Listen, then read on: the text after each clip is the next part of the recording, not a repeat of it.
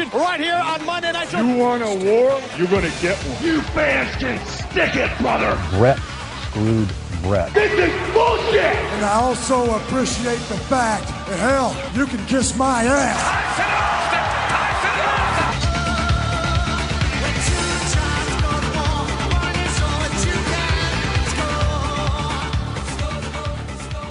Hello, everyone, and welcome to episode 142 of Squared Circle Gazette Radio. I am Liam O'Rourke alongside Carl Jones Yep, I'm drinking for this one. and Kieran O'Rourke.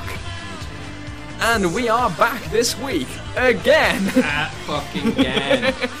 Return to the Monday Night War timeline, ladies and gentlemen, to talk November of 1999 in the war. Ev- Again. Every Raw, every Nitro, both pay per views of November, we stress again. uh, Again. because we did have a uh, recording faux pas, unfortunately, the first time we recorded the show a couple of weeks back. Not the only recording faux pas or technical glitch we'll be marking during this broadcast. You see, what Liam calls a recording faux pas, I tend to refer to as a catastrophe.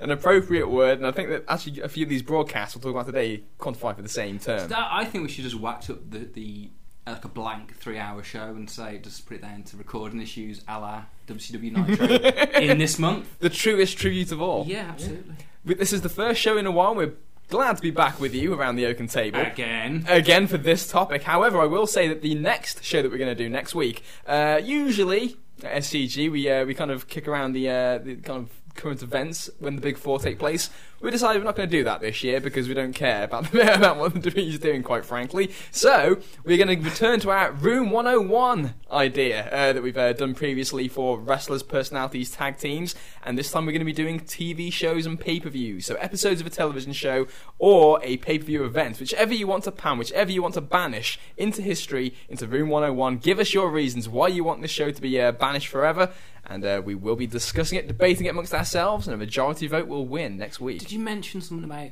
the adding a more speculative element to the feedback as well? Yes, of course. The element of if you remove the show from history, the domino effect of what takes place obviously will be removed as well. So there's this. Hindsight. Yes, there's a lot to think about with your votes, ladies and gentlemen. It's not just panning a bad show. So uh, it'll be interesting to hear what people say next week in their nominations, Although fundamentally it is panning a bad show. which is what we love. So gi- give us your venom, give us your Vic venom, because we're going to be dishing out ours today. Fuck him. Yeah, so, erase him forever. yeah, please. that a terroristic threat? It should be. It probably I mean it as one. Nine pages of notes to talk about here in November 99, and unfortunately, yes, five Nitros, five Raws due to the, the breakdown of the month. So let's get it. Uh, let's get it started on the notes here. and a pay-per-view week. We've been through this all already. on WCW Live, Vince Russo said that he would never show his face on television, which would mean it would become the first time in pro wrestling history that the most pushed person in the promotion on TV not only doesn't wrestle but doesn't even appear on television. No, we'd just get images of his wanking hand. the prick. And in one of the silliest stories we've heard, Walmart has pulled the Al Snow dolls after a complaint about the doll making light of violence against women. Uh, several major toy chains throughout the week also banned it, including Toys R Us and Kmart. So uh, this is Al Snow becoming relevant. Well, you know, Toys R Us recently went out of business, so who won that war? And now moving on to, speaking of winning the war, November 1st, it's Nitro, everybody. Which way's it gonna go? This is, of course, the first full month of Vince Russo WCW that we've uh, reviewed in this timeline. And uh, we've got some doozies here. I'm just going to say, to preface this, if we took notes on everything that happened on these shows, we'd be here for three days. Could not, if I actually tried to do this when we started the first Nitro, and about 20 minutes in, I just gave up because I had just there's so much shit and hilarity you could comment on. Yeah. Uh, so I do feel like we're shortchanging you a little bit, but Maybe these, these are future Okay. reviews that we can Maybe, do. So, yeah. yeah, for, for those of you that have watched the timelines along with us, if you haven't, God bless you. You'll And if you have, God bless you even more. yeah, yeah, you- you'll understand what we mean by saying that some of it's just too much to comprehend. Yeah. The show opens up with Bret Hart yelling at Hall and Nash for interfering in his match with Goldberg last week. This, of course, is when Bret won the US title in the World title tournament. Um, so Hart comes out on crutches. He's selling an ankle injury, limps to the ring, and said that Goldberg should be the US champion. Uh, Sid comes out and says he wants to be the US champion and clotheslines Bret off his crutches. Uh, Hall and Nash then come out and handed the belt to Sid. So Sid has possession of the US title that Bret holds that he wants Goldberg to have. This is just the beginning. Uh, they show the WCW title tournament bracketing, and somehow DDP's in the second round, even though his match with David Flair never even took place. Forfeit. I guess a forfeit. Um, yeah. I won't tell us but Vampiro beats Berlyn when the Misfits ran in. The Misfits making their debut here. So long, Insane Clown Posse. And uh, when you're replaced by these fucking bumper clarts, that says something because these guys are all over the TV and ain't pretty. oh, they're amazing. There's a few spectacular Misfits moments uh, coming up, so we'll get to them as they come along. Um, Kimberly quits the Nitro Girls. My God, what a segment! Yep. Backstage, obviously, this is because things are just getting too serious in WCW with everything that's happening with, with Dallas and with David Flair. She just can't handle the pressure of the Nitro Girls. The Nitro Girls respond by arguing over who is the leader of this illustrious group. Kennedy assassination, moon landing, break with the Nitro Girls. Where were you? Where were you? They did the kid cam spying on Luger and Liz, the first of an absolutely splendid series of events this month. Who would like to jump in on this absolute shambles? This is. We mentioned. Um, it goes without saying. I think anyone listening to this will know that the the Russo product had a lot of technical glitches, especially the first two weeks. But literally every backstage segment is it's shit. First of all, in idea um, and execution, but also the actual production values of every single segment. This Oh, they suck. audio is off. You can't hear every them. single segment. Um, there's barely hear these there's like interlacing issues the video where they've used different video formats. Um, they come back. This segment in particular is I have no idea. The audio is just out of sync for starters. It runs on the the, the clip runs on long after the, the it's out of sync with the audio, and then the clip itself runs on for about thirty seconds afterwards. After the segment is supposed to be called cut, and it cuts back outside to the producer calling cut, and it's just the most biggest fuck up. And it's out of sync anyway, so Yeah. th- th- they couldn't even fuck up. You know, the fuck up's fucked up. The fuck up's fucked up. Start again And then they fucked up the fuck and up. And then they fucked up the fuck up of the fuck up. Uh, it's just it's mind boggling. It goes back to saying that this company is owned by a huge production company, and it's that's just added layers of mind bogglingness. But it's all down, in my opinion, because Russo's trying to ram in so many segments to make it to create this WWF style a- attitude atmosphere backstage, and you know, which I understand what he's trying to do, but. Jesus Christ, man! The Yeah. execution. It's like it, there's so many of these shitty little segments, these expositions that aren't needed um, or don't actually expose and explain anything that's relevant anyway. It, it's just it's a guy who's has an idea of what he thinks he contributed to the previous show and doesn't realise what other people contribute to that previous show. I think Yeah. so. Yeah. And it's telling here, obviously, like we said. Is that, the, uh, see, I think that they told because the whole idea is that the, the the the filthy animals on the outside with the camcorder are acting like Elizabeth's getting changed in the dressing room. That's like giddy little schoolboys. because the audio's out of sync. Well, there, there is that, but then it actually cuts inside and shows you the video, which was obviously filmed separately. It's just Luger pumping up in the mirror, so that's the that's when you know things are a little bit askew to begin with. And then, of course, after where they think they're clear, we get the huh, Liz, huh, Liz, and then her laughing, drinking a soda. You say they were spying on. They thought they were spying on Liz, but from the way Billy, Billy and Lex uh, square off in their match with Lex, you know, doing the uh, taking the piss out of Billy's arms, maybe Billy was just impressed by Lex's physique. maybe, actually, maybe. At first, says Dave Meltzer, I thought they were trying to spoof wrestling angles by showing it was an angle, but that wasn't the case. Some kind of high, uh, high concept. what did you think when you saw this back, Carl? I just Lex is great this month. Alex is tremendous, but that's not really the point here. um, you'll have to forgive me if I've got the chronolo- uh, chronology a bit wrong here, a bit askew, given that it's so such a mind fuck. Not Russo shows. At this point, are we still at the stage where Tori's been kidnapped? Yeah, Tori's kidnapped. Right, Given doesn't Tori- seem to care. Yeah, there is that. Yeah, yeah. So yeah, yeah. yeah, I think that just speaks for itself. Your manager slash girlfriend slash piece, whatever you want to describe her as, has been abducted, and you're perving on Luger yeah. with a camera. Yeah. And this is Tori Wilson, by the way. Anyway. Now, there's a Scott Steiner babyface video talking about his injury with Larry Zbyszko, who's asking him the hard hitting questions about whether he's going to come back, and Scott's real sad and real somber and showing a lot of humility here. What a heel. I would be too if Zbyszko was interviewing me. this is just completely out of place. It's like, why is Scott Steiner talking this way? Yeah, where did this come from? It's like, it's, okay, so it's hard to reference and remember if uh, how much Scotty's been referenced himself on the previous shows because the nature we do these these these podcasts. But he was just out of nowhere, and he was just so softly spoken and so charming, and his career's on the line. And what? the guy's the most believable heel on the roster, and you're just what? okay, He was probably mentioned 50 or 60 times in the previous two weeks. Mm, but when you add up that those mentions only amount to about 10 seconds each time, Yeah. Spice and AC Jazz break up in the middle of a Nitro Girls dance and have a f- the worst fight this week, but there's more to come with the Nitro Girls, unfortunately. oh goody. Jeff Jarrett says he didn't take out Elizabeth because that was something his WWF character would do. Fuck you. Kevin Nash comes out and bombs with the worst Vince impersonation you'll ever see. They actually, this is one of, again with the Vince Russo exposition, wink wink. Um, this actually is like built up through the course of the show where Nash can't manage Scott Hall because he doesn't have a license, but for some reason he has a promoting license so he can promote. So this is his idea as the promoter. I guess he dresses up as Vince. Uh, yeah, it's shitter than that, by the way. People. it's wank. I'm actually probably doing him a, a service here by Oh, explaining th- it this, this way. this sounds, you know, Liam's description is far more entertaining than the actual piece that was produced. and the audio is far far clearer.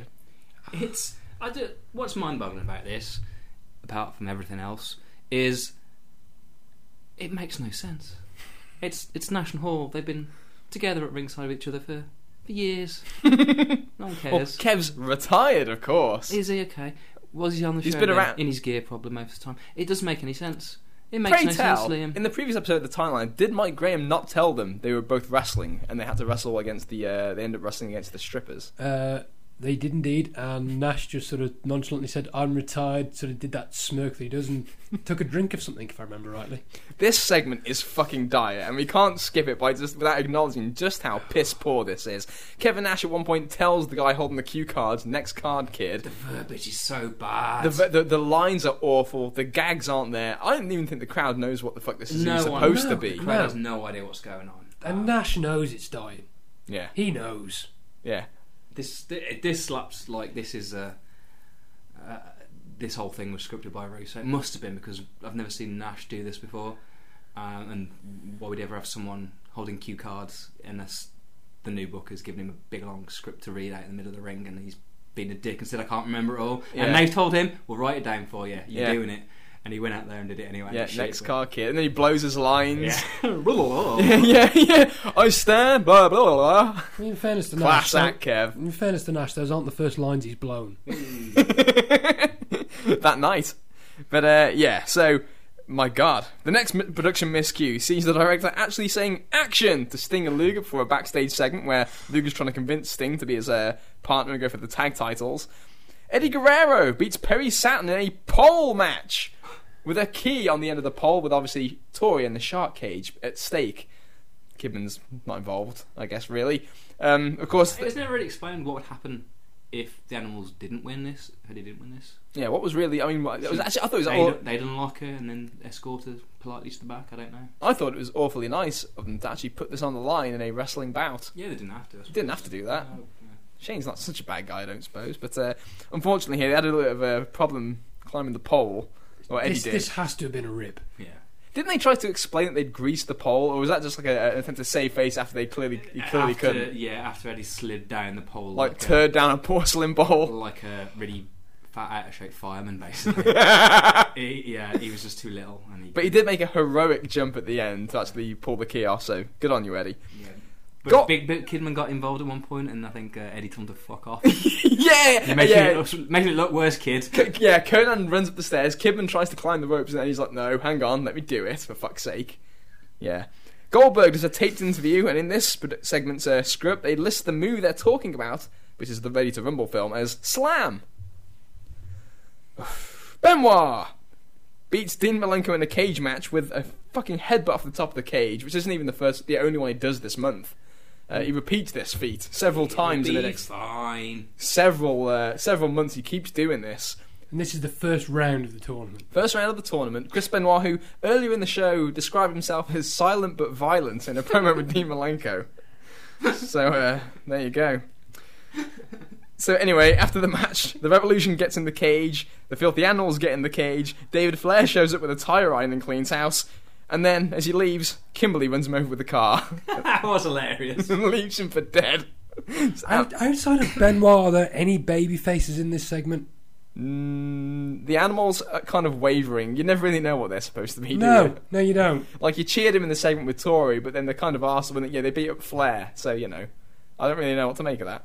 But they're on it. Tweeners, tweeners everywhere, and nobody gets over. Shade one big smear of grey, Shade it more like shades of brown.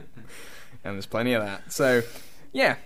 Kevin Nash, as Vince, was at this point knocked out on the dressing room floor, and uh, Hall screamed that Bret Hart did it, which was the only kind of moderately humorous gag. Which Meltzer says, "I bet Vince loved this parody right up to that point." That's, that's a lie. There's one other moment that I didn't even write down that's great when Sid comes in and actually believes that Nash is Vince and, and flips out on him and screams, The last time I dressed the Jew Mockery's been in the shitter! it would have been funny if he looked slightly like Vince McMahon. Yeah, We didn't. yeah. And then, then Nash puts the wig up and then Sid goes, Oh! Just making him look like a complete fucking idiot. yeah, because he doesn't manage to do that himself. And in, More your, on that later. and in your main event, Scott Hall beats Sid when Bret breaks a crutch over Sid. Uh, Hall leaves with the US belt that Sid came out with that Bret Hart holds that he wants Goldberg to have.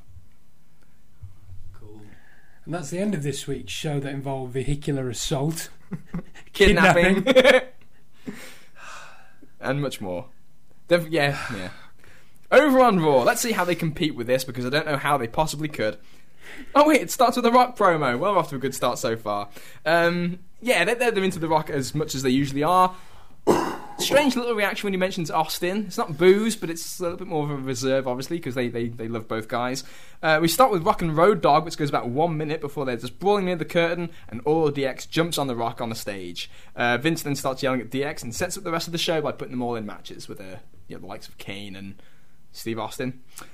There's a fantastic backstage segment where the Big Show's doing an interview with Michael Cole in like the trainer's room or something, and then you just cut to outside the trainer's room where Boss Man and Prince Albert have got like a smoke bomb, and they're like two naughty little kids. They throw the smoke bomb in, and then you know Michael Cole bails. Big Show just kind of collapses on the ground. The cameraman leaves him there, and then Boss Man and Albert put on the gas mask and go in and give him a bit of a shoeing when he's on the ground.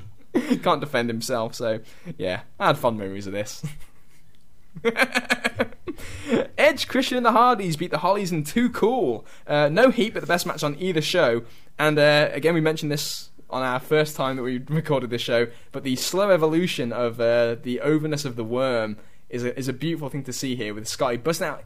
Not, I think he might have done it once before, He's done it once. He has done it already. but he's but this is it's still very new, and you can still kind of sense the growing reaction as he as he busts it out. Yeah, we're still in the sort of bemusement phase of it. I think it's fair to say. Yeah, because when they at the start of this whole thing, they're cold.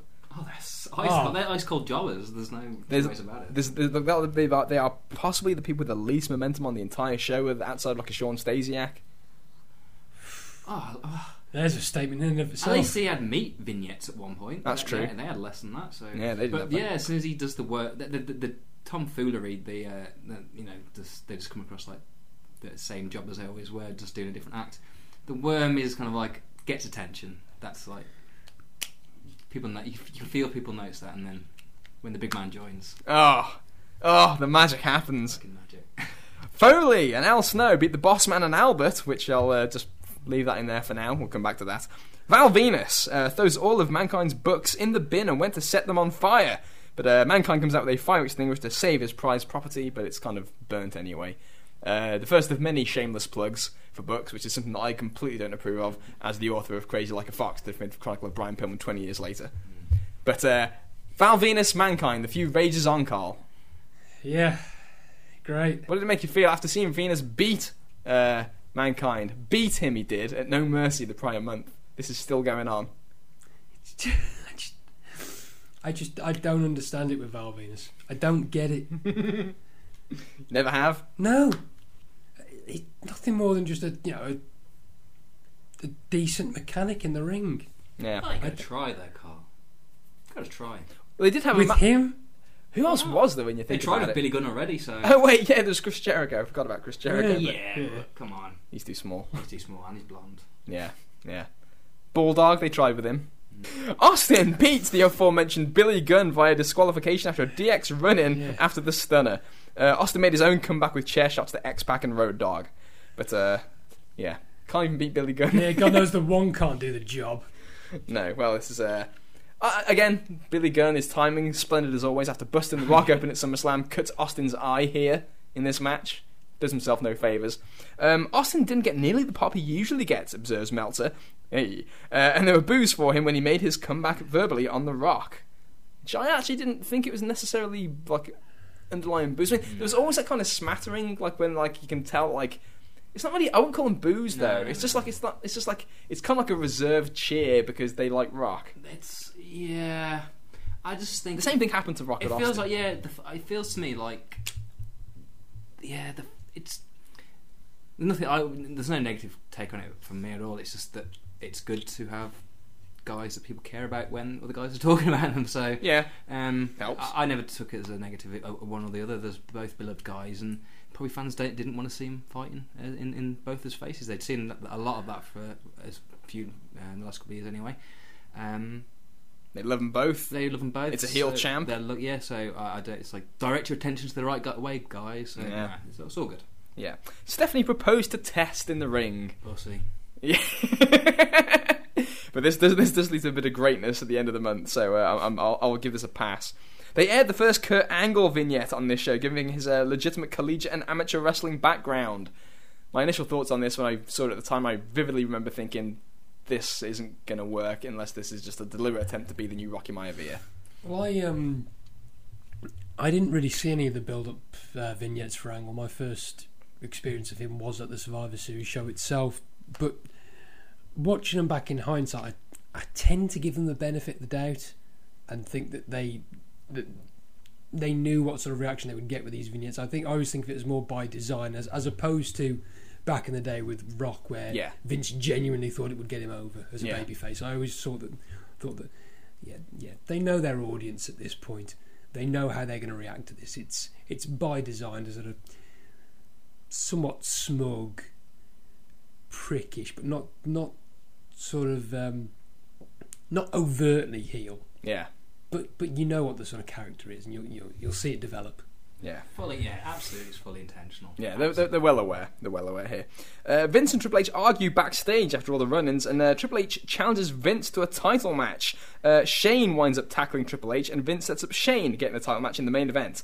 So you have the situation here. We got Steve Austin on commentary, Kane is the second referee, The Rock is the timekeeper, Vince is at ringside, and Jim Ross keeps talking about Montreal and the Survivor Series and uh, the eminent screw job of Triple H.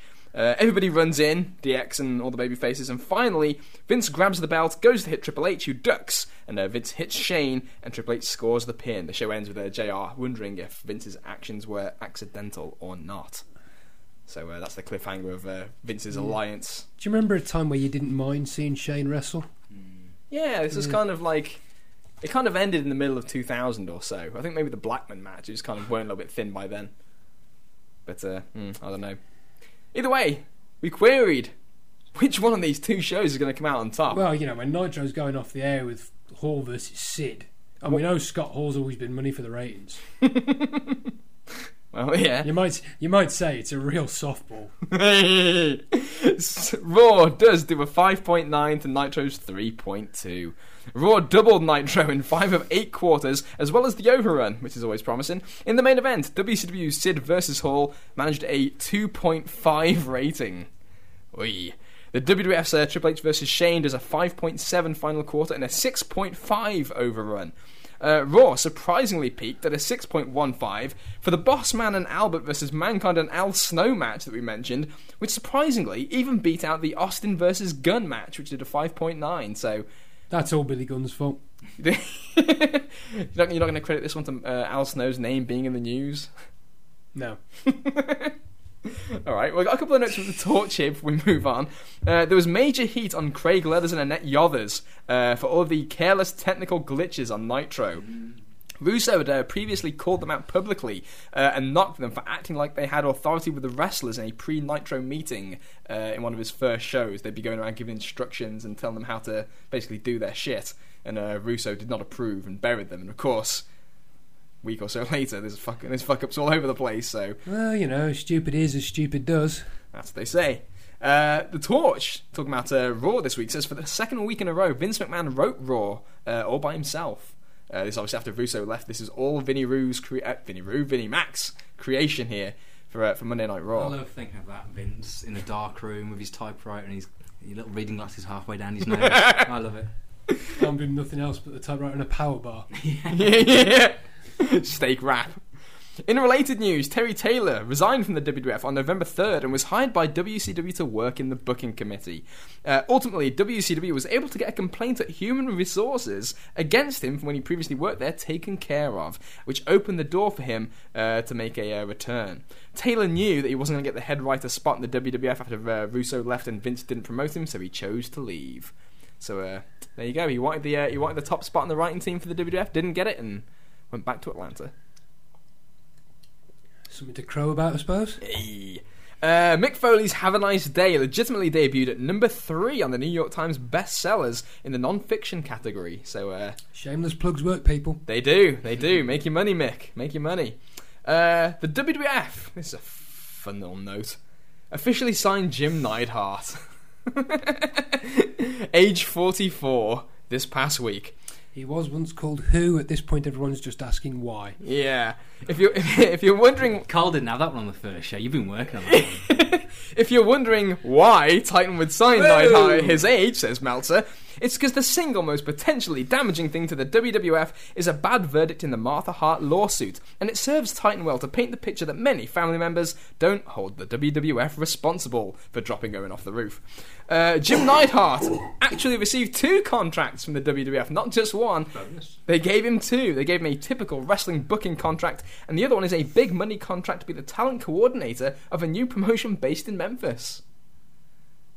There you go. Is it getting Right. paid for that at this point? Um, yes. How well the, the deal was that they wanted to send him to OVW to help Cornette, but Cornette said no. I, don't, I don't want him training my guys. So uh, You're still getting paid though. Oh yeah, yeah. He's still on the payroll uh, twice apparently here. There was an incident that allegedly took place on November 6th at a Kid Rock concert in Tampa between Randy Savage, Gorgeous George, and Road Warrior Hawk. Uh, there was a fight, and Savage either sucker punched Hawk and knocked him out, or they simply traded punches and Savage got the best of the situation. During the altercation, George and another woman also got into it with Hawk's wife, and they were pulling clumps out of her hair. So uh, Randy Savage, who has not been seen since his uh, he did his little appearance on uh, on Nitro at the end of October, saying that he was going to anoint the Oh, that passing of the torch thing that the didn't passing go of the torch that didn't go anywhere. They did actually play a replay on Nitro, and of course, never Yeah. never went anywhere. so they replayed something that didn't go anywhere. Savage at this point is is kind of had the reputation for a while of being kind of off his rocker, and this doesn't help his cause. And his contract's coming up in January as well, by the way. So uh, we'll keep our eye on that. Yeah. So and it's actually stemmed from a, uh, a previous fight in Japan where uh, Hawk had knocked out Savage, apparently with like a piece of pizza or something like that. yeah. You knocked him out with a piece of pizza. not, with a, not with a piece of pizza. For a piece of pizza. oh, oh, that's understandable. if that shit's double pepperoni. I've had Slim Jim on Double it. pepperoni. I don't know. First topping that popped into my head. It should be noted that Steve Austin missed the weekend house shows, uh, with him re- uh, announcing an injury, and he won't be doing anything physical on Raw this week either. There have been reports that his bag ne- bad neck has been aggravated, that it could be serious, but he himself has denied those stories. Lies. All lies. All lies. He's still being promoted for the show. That's true. They they are they're still saying he's there for Survivor Series. So, as they say, rumor and innuendo, I believe. yeah, proof's in the pudding. Absolutely. The WWF reported on its website, in its news section, that the Big Show's father had passed away on November 7th due to cancer. Of course, this is a worked angle being reported as a news item since Paul White's father had died years ago. So, uh, Andre, Andre. yeah, Don't go. Yeah, I knew you were going to do it again. I knew you were going to get that in again. Gotta get my shit in. so that's why we're in the big bucks, Liam. We move now to November 8th's Raw and Nitro, where we kick it off with uh, Vince McMahon and Steve Austin, uh, with Vince obviously referring to what happens on SmackDown. Like, the, the angle that happened last week on Raw, where Vince accidentally hit Shane, happened on SmackDown with Austin, where he accidentally hit Austin with a belt. Uh, so Vince is out there saying it was an accident, but uh, Vince's mic keeps not working during the segment. Uh, so Austin pretty much just grabs it off him and throws it out. Which was really good because it was, it was really entertaining watching them both ad lib was brilliant. Yeah, Austin's poise is great. Yeah, Austin's poise and Vince's reactions to him. That's a ten thousand dollar microphone. Brilliant. Um, but it also played into the it, it played into Vince squirming. Like, was he guilty or not? It kind of added to that, so it worked. It Really was. was it? It's, it's, it's, in retrospect, it's one of those things. like, When I watched it, it's like the first thing I thought was like, well, you, the whole segment is that you're kissing his ass by saying no, no, no, no, no, and then he flips out and he throws the microphone. And it happens again. He does it the second time, and he's just getting angry. And it's almost like you can see in Vince's mind that he needs to dial it back because he's not heel Vince. But like, it's actually perfect. It's like, is this the real Vince coming out kind of a thing? So accidentally, this is kind of great. Uh, Rock and Triple H are out there by the end of the segment with McMahon in an attempt to prove his loyalty and as himself as the referee at Survivor Series, uh, the three-way with Trips, Austin, and Rock. Just in terms of, I mean, it's a simple thing that announcement, but like WCW did that. They just announce it, and it would be meaningless, and then it would come and go. But like the anticipation when that's announced, Yeah. like what's that going to result in? Is he going to fuck him? It's it's, it's, it's nice. Stuff, It's nice. stuff mattering. This dynamic works because you got like Austin and Vince doing their thing. Rock comes out and immediately the star power is overwhelming, and then Trips comes out on the stage with the belt, and this is probably the first time in this entire timeline where to me it's like Triple H is starting to feel like a star. Absolutely. The thing is, he's, it, it was he's been a mid carder for fucking years, and just to be taken legitimately, it's put him in this situation where it's the two absolute megastars of the company are both gunning for him, and he's the fucking asshole that everyone wants the belt off. This is the way they should have they should have run with it rather than the flipping and the flopping so much. But hey ho. Yeah, they got there in the end. Uh, the New Age Outlaws beat Al Snow and Mankind when your boy Val Venis came out to distract Mankind. Uh, Mankind and Snow did an interview, each blaming themselves for the loss. What a dream team of winners this is. Fucking losers. oh, what a fall from grace this has been for poor Mick since his return. he lost the testicular core about th- core claw about three weeks prior to this. Yeah. I don't think he, I think the fall's already occurred at this point. This is the plateau. uh, DX does an interview and Triple H pulls his pants down and shows his bare ass. So much for that whole. I There's, there's your world champion. They announced the death of Paul White Sr., and as they tolled the bell ten times, out came the boss man, who read a fantastic, critically acclaimed poem that we all know and love. I was wondering if anyone was going to recite the words, but there's really no need because everybody No. knows it. But there are just a few moments of this that I love more and more, which is which is Boss Man after he's read it, taking the glasses off and doing the, the side on close up to the camera to how he doesn't. That's how he feels about the Boss Man's daddy being dead. And then because the thing is, as fond as I remember this. It doesn't get over at all. The crowd does not care about the boss man one bit. You hear a groan when his music hits. Yeah, and I remember Every time. I remember feeling exactly the same at the time. I completely disregarded any quality heel work he may have put in, just prejudicing the guy that it's still only the boss man. He's still old and he shouldn't be in this company. He probably should be in the other company instead. And that's how I uh, always uh, prejudiced against the boss man. So I apologise Yeah. to the boss man spirit. Carl, you're a big boss man fan in his first incarnation. How do you feel about uh, old Ray The Traylor thing is, at this point? in the months preceding to this, he's seen jamming a spike through a prosthetic head, kidnapping a dog, killing it, cooking it, and feeding it to its owner. So really, you know, when you're on the scale of things, a slightly tasteless poem, it's kind of down there, really. Well, this does lead to the SmackDown scene where he steals the casket on his cop car, which is pretty low. Although the thing is, again, one of the things about this I love is because because it's a complete symphony of silence when he leaves the ring, and boss, and even Jim Ross is like talking in hushed tones about that is one of the saddest, most pathetic men I've ever seen. And right in the middle of this silence, Bossman just stops on the stage and raises his arms like he's done something. it's like this act is shit, but it's so shit that I kind of I, I get a little, you know, Oh, amusement out yeah, of it. Know, as, as, as awful as it is in many respects, I laugh when he turns up for the coffin. Oh yeah, it's great. I, I have hysterics when the Big Show does the bump off the coffin onto the ground. With a back and run roll, back rolls. like fucking Jurgen Klinsmann in the World I mean, Cup. my God. Yeah, tremendous. Rock, let's get some wrestling on the show. Rock beats X Pac in a good match. Love seeing, love seeing Pac uh, against the top guy because he, you can just, you know, compared to like the Billy Gunns of the world that these guys are having to work with, X Pac's just like a piece of cake. Oh, it's just it's just lovely meshing. You know, it, it's the the heel bouncing around, sort of a la Curt Hennig, you know, style, and it Yeah. just it works a treat for a guy like The Rock. Yeah, Pac just flies all over the place for him. It's great.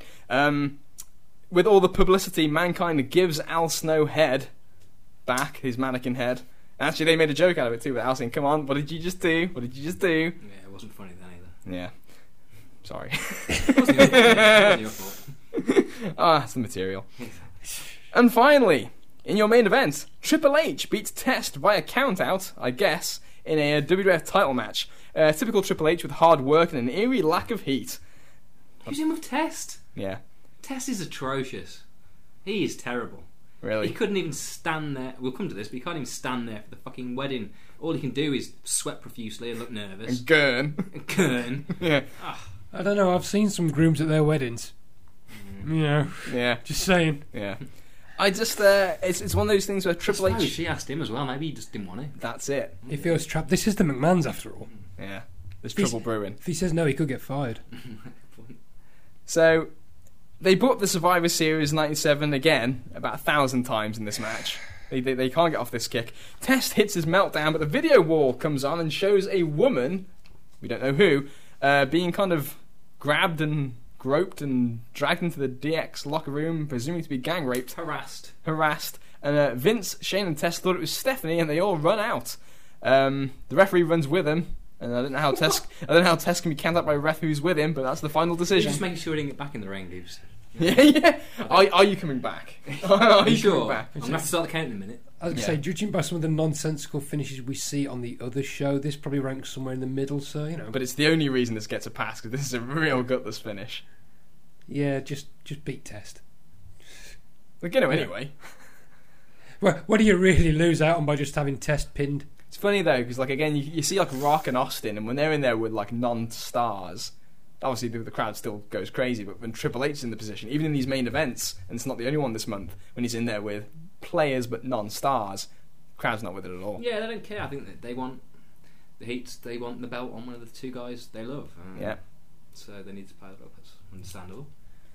Now let's move over to what is possibly one of the worst episodes of wrestling television I've ever seen in my life. And that's not a statement we make lightly, given these shows. No. I think I, I just texted you in these shows and said, "Are these the worst?" I'm not sure if they are the worst, technically the worst shows of all time, because it'll probably get much worse. But they sure as shit feel like it when you're watching them. They are close. They're close. Uh, so Kimberly, we'll start with this, is asking for help from security all through the show. Uh, she said that you know, David Flair was crazy and going after her. He was run over. He's fine this week. I was going to say last we saw him, I thought he was dead. It looked that way. He's brain dead. Yeah, but what about after the car hit him? He's, he's stalking her all through the show. Hours and hours and hours this goes on. He's slowly holding his crowbar as he walks up to her. She drops a pipe, she frets, she runs away. I'm very torn over this. I'm very torn. Um, on, on one hand, it annoys me that Vince Russo thinks he's writing some kind of slasher flick with a woman in peril. That annoys me because fuck you, Vince Russo. But David Flair is quite the hilarious retarded stalker. I will give sorry, mongoloid stalker. I will give him that. That's um, it was good casting for him. It was. This So- is this is his best role. I can s- I can almost stomach him in this role. Not quite, but almost. But it shows there are sometimes a benefit to going full retard. There you go. Some people don't like that word. You can say it in that context because that's a Tropic Thunder reference. Yeah, it was a callback to another film There you go. where they use it quite liberally. Yeah. In that case, full retard, man. That's my Robert Downey Jr. impression. good stuff. Yeah, you're welcome. You're Robert Downey Jr. with blackface impression. Exactly. How taste this can we possibly get? We didn't write the film. Look at these nitros we're watching and ask yourself that question. yeah. Sting calls out Lex Luger. Liz comes out nearly trips on the stage first of all, by the way. This fucking ramp. Not the first person who's ever done that. No. Sten, uh, obviously, Sting wants Lex, but since Liz is there, he threatens to pick her upside down and move her up and down till her boobs fall out of her top unless, unless Luger comes out. Uh, Luger then comes out and says he wants to make friends with Sting. Uh, Sting's now a complete babyface. Don't know, I must have missed a turn. He was never really a heel, was he? Let's face it. Their, their, their idea of turning him was having him hit yellow and red Hogan with a baseball bat, I could have sworn this was a trying time for heroes. and then Apparently not. He's just a hero and, again. and then just cut a complete babyface promo on Bret Hart where everything he says is absolutely right. yeah, yeah. Sting. What a bastard! Sting doesn't fall for Luger's plea. This leads to like Lex sending him flowers and brownies and shit like that for the rest of the show. what a nice guy. Yeah, I, I think so. I think if the WWF at this time had these two guys and wrote exactly the same feud, it would have been really good. Yeah, Really good. it's been fucking hilarious because Lex is actually really good in this yeah, role. and Sting's totally underrated as a, as a pro, I think. Yeah, he is. Uh, Chris Benoit beats Medusa by disqualification In the tournament. in the tournament when Jeff Jarrett interferes, causing her to lose. Bearing in mind she'd already been eliminated once, was let back in, So that, so that Jarrett could screw her. won by basically whoring herself out to Evan Karagias, to then lose to Benoit, who's now wrestling in a normal intergender match, having in the first round competed in a cage match. This wasn't really very much fun to watch Benoit chopping, uh, chopping Medusa. Uh, no, There's one point here, by the way, where like in the again, just exemplary of the shit that just happens on Russo's show. At one point, the ref fires up and starts kicking Evan Karagias' ass on the oh, outside. oh Johnny. Boo, Johnny Boo, fuck me, Jesus. this fucking splamool. It makes it fucking. Co- of course, the fans pop because it's just a circus. Oh, isn't this fucking funny? It's just a shit show. We'll see who's laughing in two years, you wankers. All you've got left in the south is fucking NASCAR. Oh man, yeah. So I don't understand why she was, but the comedy doesn't end there because Kevin Nash is back, Oh god. dressed as the Grand Wizard of Wrestling. Uh, sounds nothing like him, just acts gay because only Rock Who was. fu- and who? Uh, the Grand Wizard, you know, the, Oh, the, the manager from the seventies in the WWF. Oh, was that in New York? So Yeah. apparently, We all know what happens in New York. yeah, Yeah. brilliant. People didn't even know it was Vince. How the fuck? I, I only knew it was the Grand Wizard because they used to do WWF classics, uh, you know, on a, on a sort of late afternoon, about five in, in, in the week. You know, a bit of program filler on Sky in between those episodes of The Simpsons that take up all the schedule. Yes, So that was the only way I had any powers of recollection for the Grand Wizard. Otherwise, I wouldn't have had a clue who it was. no. At the time, I had no idea what No, the I fuck he was no doing. idea. No idea.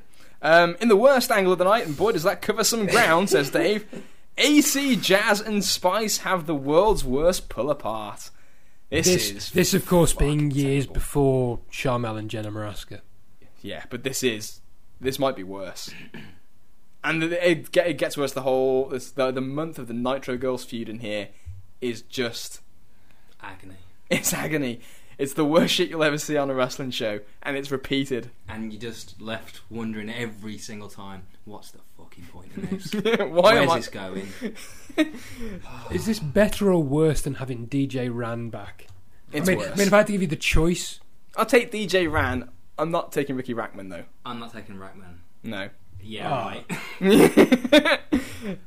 Dustin Rhodes come out. It's the debut of Seven. Glad he's all the way over there. Yeah. Uh, the gimmick that he'd planned is a cross between Goldust and the Undertaker. The slash, mu- slash a paedophile. slash paedophile. We'll get to that. The lights go out. The ominous, kind of cool music hits. Yoda speaks. He he levit. You fear me, you will. and then he levitates and hovers to the ring, sits down, and then what happens, Carl? Well, you see, Liam. People are expecting the debut of this new character, potentially this new menacing heel. That's been teased for weeks. It's been teased for several weeks and appears to stalk this one child in particular, which is all very unsettling. Mm. So you know, it makes you feel uncomfortable. So it's clearly going to be a heel. They talk about even Bobby Heenan on commentary talks about that's a big guy, must be like six six or something. Yeah. It's all ominous. Productions, you know, it's about the one time in this month where they've got the production right for a character. Yeah, yeah, that's It's, great it's, it's the, it's the one incident where they get it right. And what happens? Well, you see, because that's what the fans are expecting, Uh-huh. we don't want them to be just tired and bored of the usual dull angle, the usual dull heel promo. So we got to swerve. We got to deviate from the script somewhat. So here he comes to shoot. That's right, folks. I mean, the clue's there. He's wearing a cowboy style hat. We're shooting. And he, just, he proceeds to cut a promo that 95% of the audience, and I think I'm being kind by saying 95, it's probably higher than that, really could care less about. He talks about Dusty Rhodes being fired. A lot of people probably didn't know Rhodes was still working for the company.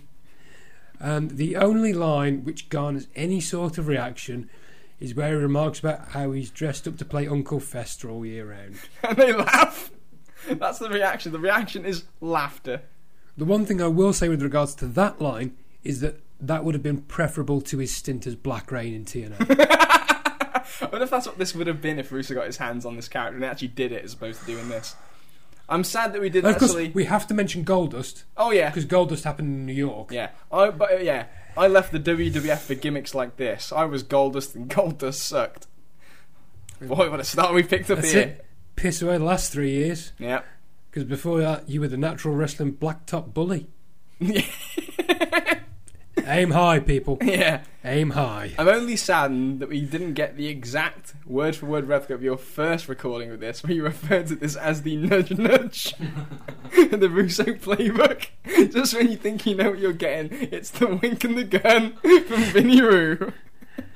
Oh, he's such a dick. Hate him so much. He much. just chuckles to himself. He's got us all set up. He just pulls out his little pistol. Chick, chick, chick. Shooting, baby. Goldberg beats Sting in two minutes with the jackhammer uh, after Lex Luger accidentally sprays Sting in the eyes. Uh, the idea is he's aiming for Goldberg but misses. Bearing in mind that's your most recent world champion, Sting. losing to Goldberg, who was eliminated in the first round of the tournament. Being your most over babyface, of course, you'd eliminate him in the first round and have him lose the title he has in the process. Two minutes. A title which theoretically guarantees him a shot at the WCW champion anyway. Yeah, thought so. Two Moving minutes. Two minutes. Moving on, not enough time to think. To the Uh, back. yeah. Buff, Buff Bagwell beats Vampiro. And the only reason I've even mentioned this is the fucking post match that we just watched Ah. Kieran right before this, where the Misfits attack Buff. It's just it's amateur hour all over the place between the Nitro girls and this, but this is incredible. Wasn't wasn't Vampiro babyface because he beat Berlyn? Yeah, that's how I remember it. Although he's with the ICP, so who knows? Shades of grey. Don't think about it. Don't worry about it. So he punches one of the Misfits. He goes to. yeah, and then he just drops off the apron like a bag of shit. And then he like throws a punch that accidentally hits a ref, and then misses the punch on the other misfit, who then actually acts like it hit him. It's fucking terrible. It's the worst. The second one in particular, when the misfit throws his hands in the air and does this flop two seconds after the punch is missed. oh, it's just. You, you said amateurish. This is this is the most amateurish show in so many ways you can you can watch. Reeks of amateur Oh, bullshit. I mean, and then just when you think it couldn't get any worse, Vampiro comes off the top rope with a fucking drop kick, misses by a foot, and they both just land on the on the floor like they're just two kids rolling on the bed. well, you know, speaking of amateurs, Yeah, Bagwell and Vamp. Could have Yeah. been worse. Johnny Boone could have come back. I was begging for Johnny Boone to come back and start beating the shit out of people at this point. Oh god. Um, Kevin Nash in his wizard garb decides that he's going to be Carnac the Magnificent from Johnny Carson, and does a gag where he's got a card and he puts it to his forehead and says 316, and opens it up and it says the number of times that Undertaker and Austin fought on pay per view last year. Oh, let's, let's draw attention to the biggest star in wrestling who doesn't work for us. This is of course To say nothing of the fact, going back on dated references, the Johnny Carson show ended in 1992.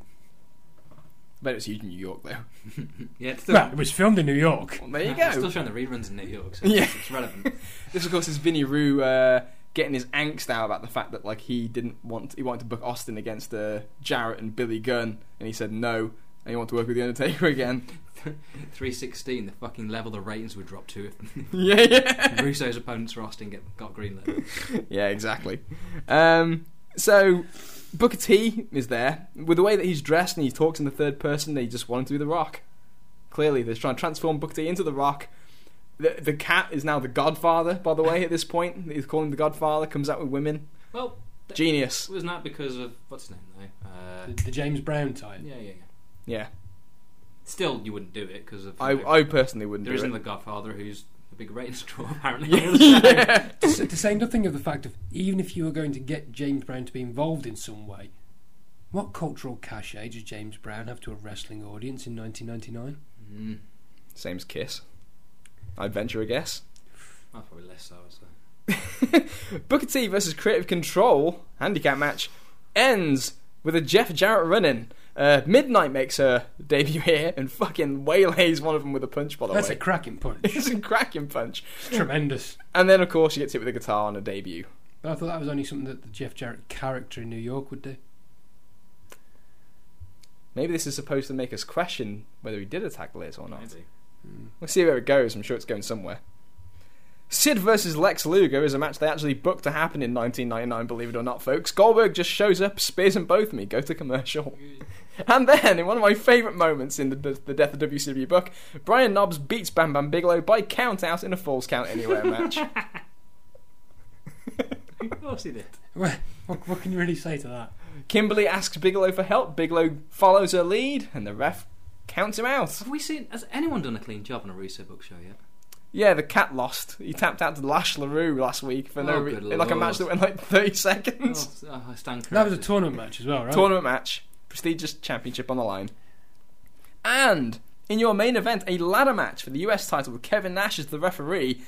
Scott Hall officially wins the belt over Hart, Sid, and Goldberg. When Nash hits Bret with a pipe, when uh, after Bret's pulled the belt down, and then he's holding the belt and holds the belt above the ladder for Scott Hall to climb two rungs, grab it, and fall off like he's Jeff Hardy at No Mercy.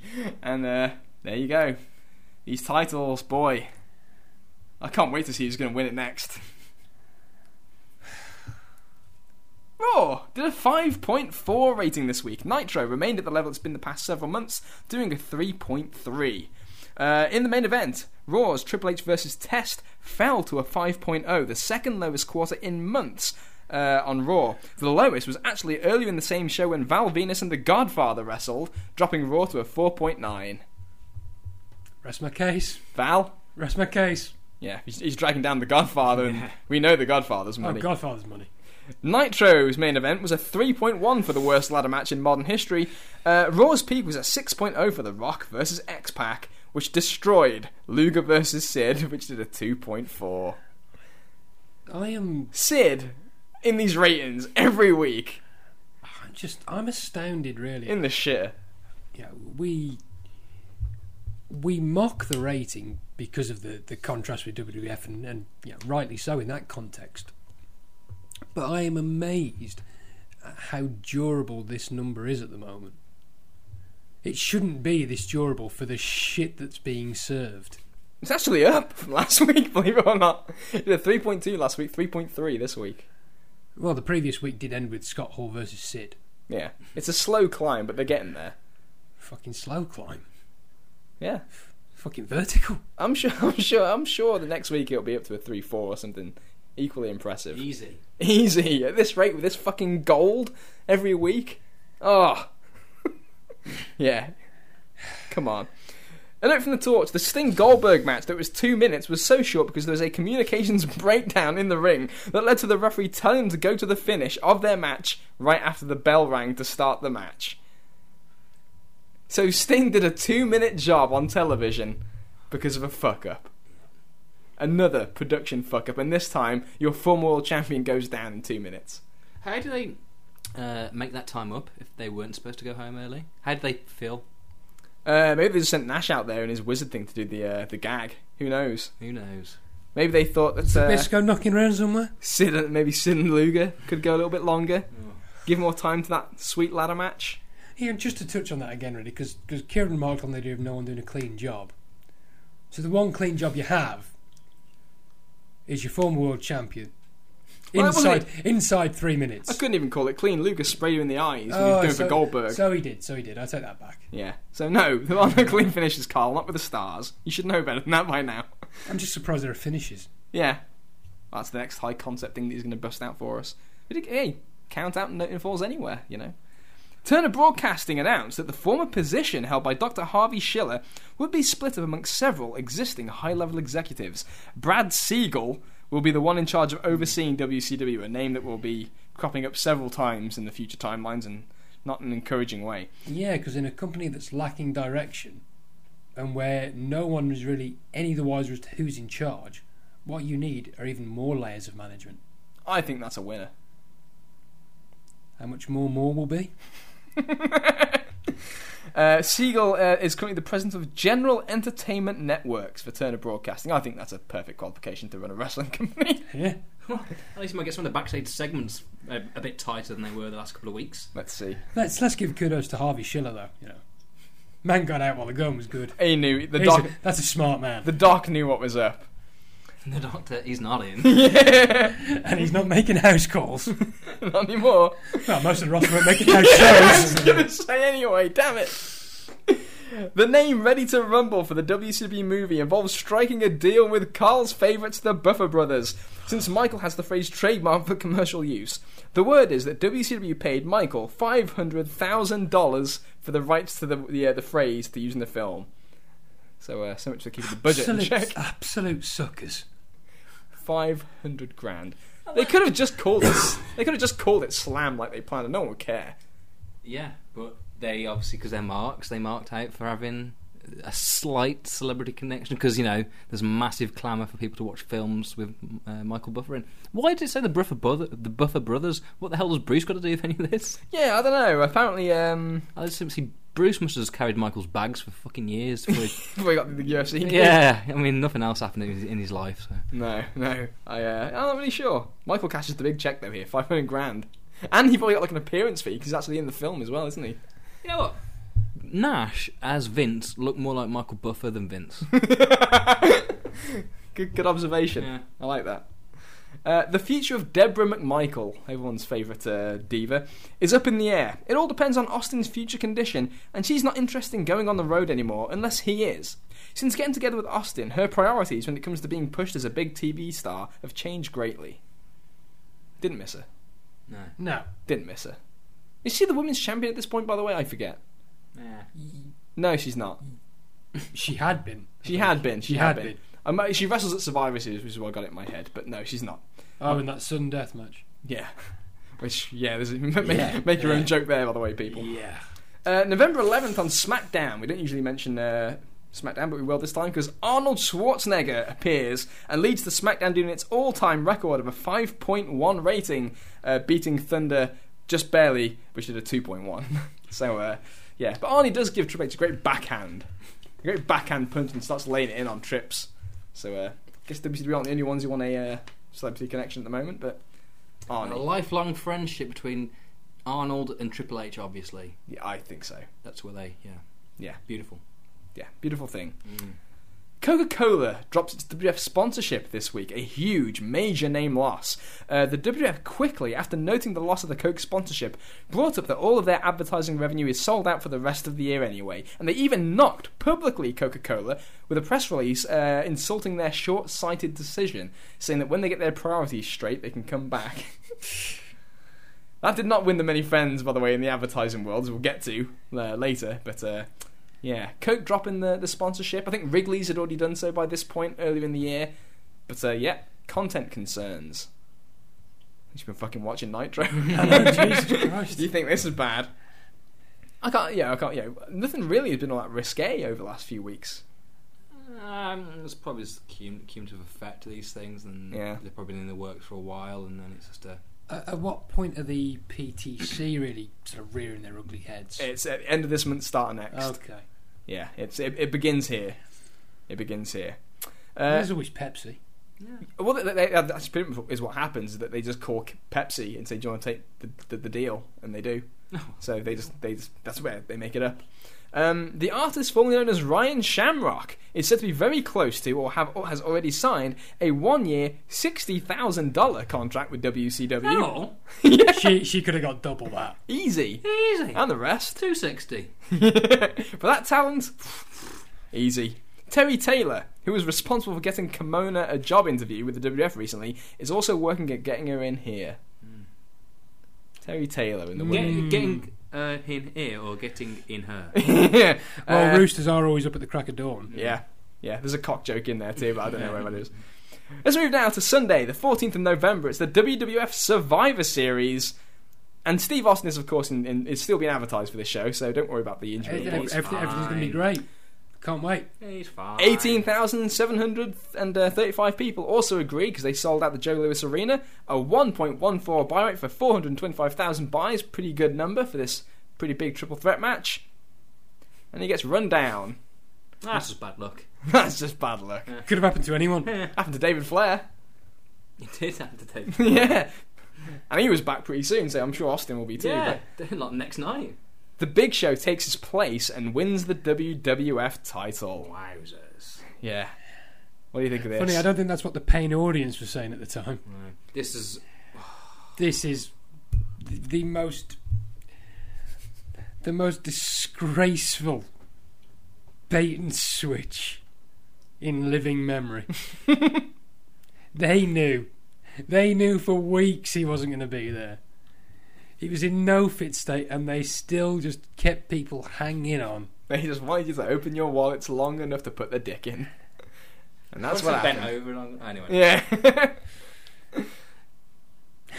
and we get the Big Show as the world champion out of it that too. was more disgraceful in my book. I've got to say, I understand the Steve thing. In, in terms of business thing, I don't, I don't begrudge them screwing over the fans. But True, but you've, but you've seen you've seen the effect it has on WCW. yeah. Do, do you really want to piss away any any goodwill?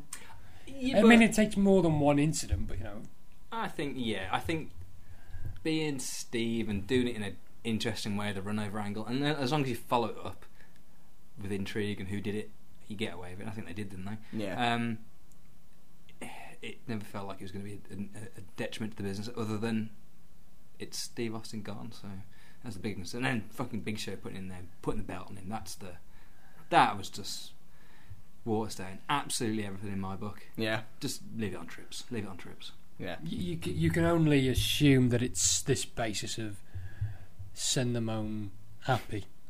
In theory, Kieran's If- face, folks, when he said that was tremendous. I'm I'm Send who home happy? Who's going home happy apart from Paul White? Boss man. Maybe. I mean, look, I'm I'm clutching at straws here. Steve's gone. I'm upset. I'm trying to make sense of it all. Big Show's there blubbering. Obviously, he did this for, for oh, his ah, dad. oh, good God. The, the, the feel good moment. that doesn't help. In the testosterone fueled era that is, you know, the attitude era in late '99, nobody wants to see a baby face crying A giant. under, under any circumstances. Yeah. None. Zero. Zip. Earlier in the show, you got to see him uh, smoke the heel team, by the way, of uh, Viscera, Mideon, Albert, and Bossman at the, uh, And the that's, Sergeant that's after Slaughter he's style that's hike. after he's already beat up Blue Meanie and Kaientai, who were going to be his teammates for some reason. Yeah. So he he's really the, the rocket on Big Show here. And again, I think most of it is probably just that whole thing of we know we're going to fuck him, so it's like the Vince it's the Vince thing, isn't it? Like the, the replacement wins. We make him feel Uh, like it's and- part of the big story. And I suppose you have to do something because, you know, something sort of out the box to some extent, well, right, wrong, or otherwise. And, and I'm more in line with Kieran's thinking on this. I'd have just kept the belt on trips at that point. You know, if if if there is any sort of damage done to, to your fan base in terms of screwing them over for what they're going to get, you know, it's not going to be made any worse by just having trips win. yeah. Um, but I, I can only assume it, it's also done in part because, let's face it, that undercard is Oh. not delivering. Oh God, We, no. We've talked in the past about how the WF's you know, it's star driven. You know, its ratings, are, you know, seem to be climbing pretty much every every week, if not every other week. Just you know, the odd lull is quickly forgotten by the next big number. But we've talked in great detail about the lack of depth to the roster, and this is a glaring example of it. Yeah, yeah. The uh, Chyna fucking beats Chris Jericho. Well, well, well, depth is an issue. Chyna beats Jericho, and this match, Chyna is fucking terrible in this, and she, she's just she's fucking shit. I'm sorry, like Always has been. I know, like I, I hate like the there is like you know in certain corners of Twitter the uh, you know the people who really Like who? oh I don't want to name them. I, Do it. I don't want to know them. No, it's just it's she's just terrible. I'm sorry, she's just terrible. Atrocious. I'm not even sorry, she's terrible. Um, and she had no business beating Chris Jericho at this point, and the fans knew it too because boy, the fans are starting to really get behind Jericho in this feud. Um, Kurt Angle debuts in his match against the former Meat and uh, beats him. Yells at the crowd for um, for chanting boring in his match. Nice little touch. Uh, the almost total lack of crowd heat in the uh, early matches, uh, combined with the marginal talent, which up to this point had been left fairly well protected, like Chyna and the Mean Street Posse, uh, they were completely exposed, and the Austin bait and switch left one with a very bad feeling when the show ended, says Meltzer. Again, we talk about the undercard here. It's like headbangers, D'Lo and Godfather against the Dudleys and the Acolytes. A, f- a f- a Survivor Series match of like Is it uh, Bulldog and the Posse against, the real ragtag is it Black, rogues gallery. Blackman, Gangrel, Viscera? No, Henry. No, Henry, and who am I forgetting? No one important. Uh, There's no one important in the match. hang on, let me think. Blackman, Blackman, Gangrel. I just watched this like three days ago. Who the fuck's the fourth guy? Who gives Gangrel. Who gives a shit? It's gone. Gangrel, Blackman, Henry, and some other tosser anyway. Who uh, they have no business teaming together against Bulldog and the Posse. And uh, this is the one where uh, Mark Henry like backdrops Bulldog and he like, almost lands on his head. That's funny. All right, so let's find out just how uh, far in advance they knew they were going to fuck us over here. Austin underwent tests on or around November the fifth. Course, the show was November 14th, on his bad neck that was re aggravated earlier that week. The only thing we know is that the results of the test were said to be sobering, to the point that it was suggested that he not wrestle again, and that the WWF desperately tried to keep that news under wraps until after Survivor Series. From when the WWF received the word about Austin, knowing full well he wasn't going to wrestle at Survivor Series, they had several opportunities to shoot an angle to explain this fact and made the decision not to. This was being pushed as a one match card. The biggest pay per view draw, by far, is Steve Austin. He may really be the only true pay per view draw in the industry, and even if he's not, it is clear that that's how Vincent McMahon sees it, uh, because with the exception of Chyna versus Jericho, which was not a match that drew one extra buy, the WWF felt so strongly it was a one match show that Vincent McMahon didn't even come up with an undercard until five days before the show. You wouldn't have guessed. Apparently, the decision came down to giving the title to the Big Show, Kane, or Test. Uh, of the options, and Show got the nod, probably because of the need to justify his higher contract. So, of those, Justify to who? to Vince himself. Out of those what, three, What would the what would the audience care about that? out of those three, who would you choose if you had to? Gun to the head. Test. You choose Test. No shit. I wouldn't. I wouldn't do that. Um, Test felt like the most over. Did he though? Because he never he never wrestled, so we never actually saw him in the position to be over. So I think You got- well, maybe at least if you off if you put it, I think you've got to uh, get. Ju- Judging on reactions, I probably would have. I, I think any positive reaction Test got was more the association with the McMahons. Mm. I would have said if any individual's going, if you're going for the reaction of any particular individual, and God, I'm loath to say this. Oh no, I know what you're going to say, and I, I don't even It's, disagree. it's probably Kane. it's got to be Kane. Bastard. um, Val Venis was the fourth guy in that match. What the fuck's he doing there? I rest my case. I rest The my guy's so forgettable. I couldn't remember who it was. Was Val Um, Venis. Either, but either way, I think Kieran's absolutely right. You you don't do it. If you're going to make me choose one, I'll I'll choose Kane. If I absolutely have to. No, to- in all honesty, I'd say probably Big Show is at least because Kane and Test, you still got to. They're in. You got to work them into a feud and then get the belt off them. But uh, but at least at least in that context, Kane has had involvement with DX. There is a bit of a link there. It's somewhat tenuous. 'cause I know it's with X Pac and not Triple H, but there's there's a there's a bit of interaction there. Whereas He was yeah. involved in all those run-ins on Raw. you know, whereas Big Show's just in. It's the the dad's dead storyline, and he's feuding with the boss man and Albert. Yeah. In the last few weeks that he wrestled, Austin was alarmed as he was suffering both tingling and numbness in his arms, fingers, and shoulders. When the WF heard of the test results from May, uh, sorry, from November 5th, they began to change their future plans. Their plan was to build to a WrestleMania showdown with Steve Austin as a heel champion, defending and losing against The Rock, to give The Rock the much needed push for the company to rely on him as the top star. When the results came in, the plans changed, including the quick attempt to push the Big Show back to the main event level. Based on where the storyline was supposed to go, Triple H was supposed to win this match. When Austin tried to hit him with a chair, he'd sidestep and Austin would hit The Rock. Basically, the same finish as Rock costing Austin the title at No Mercy. Austin would have gone on to beat Triple H at the Royal Rumble and and then turn heel to fight The Rock at Mania.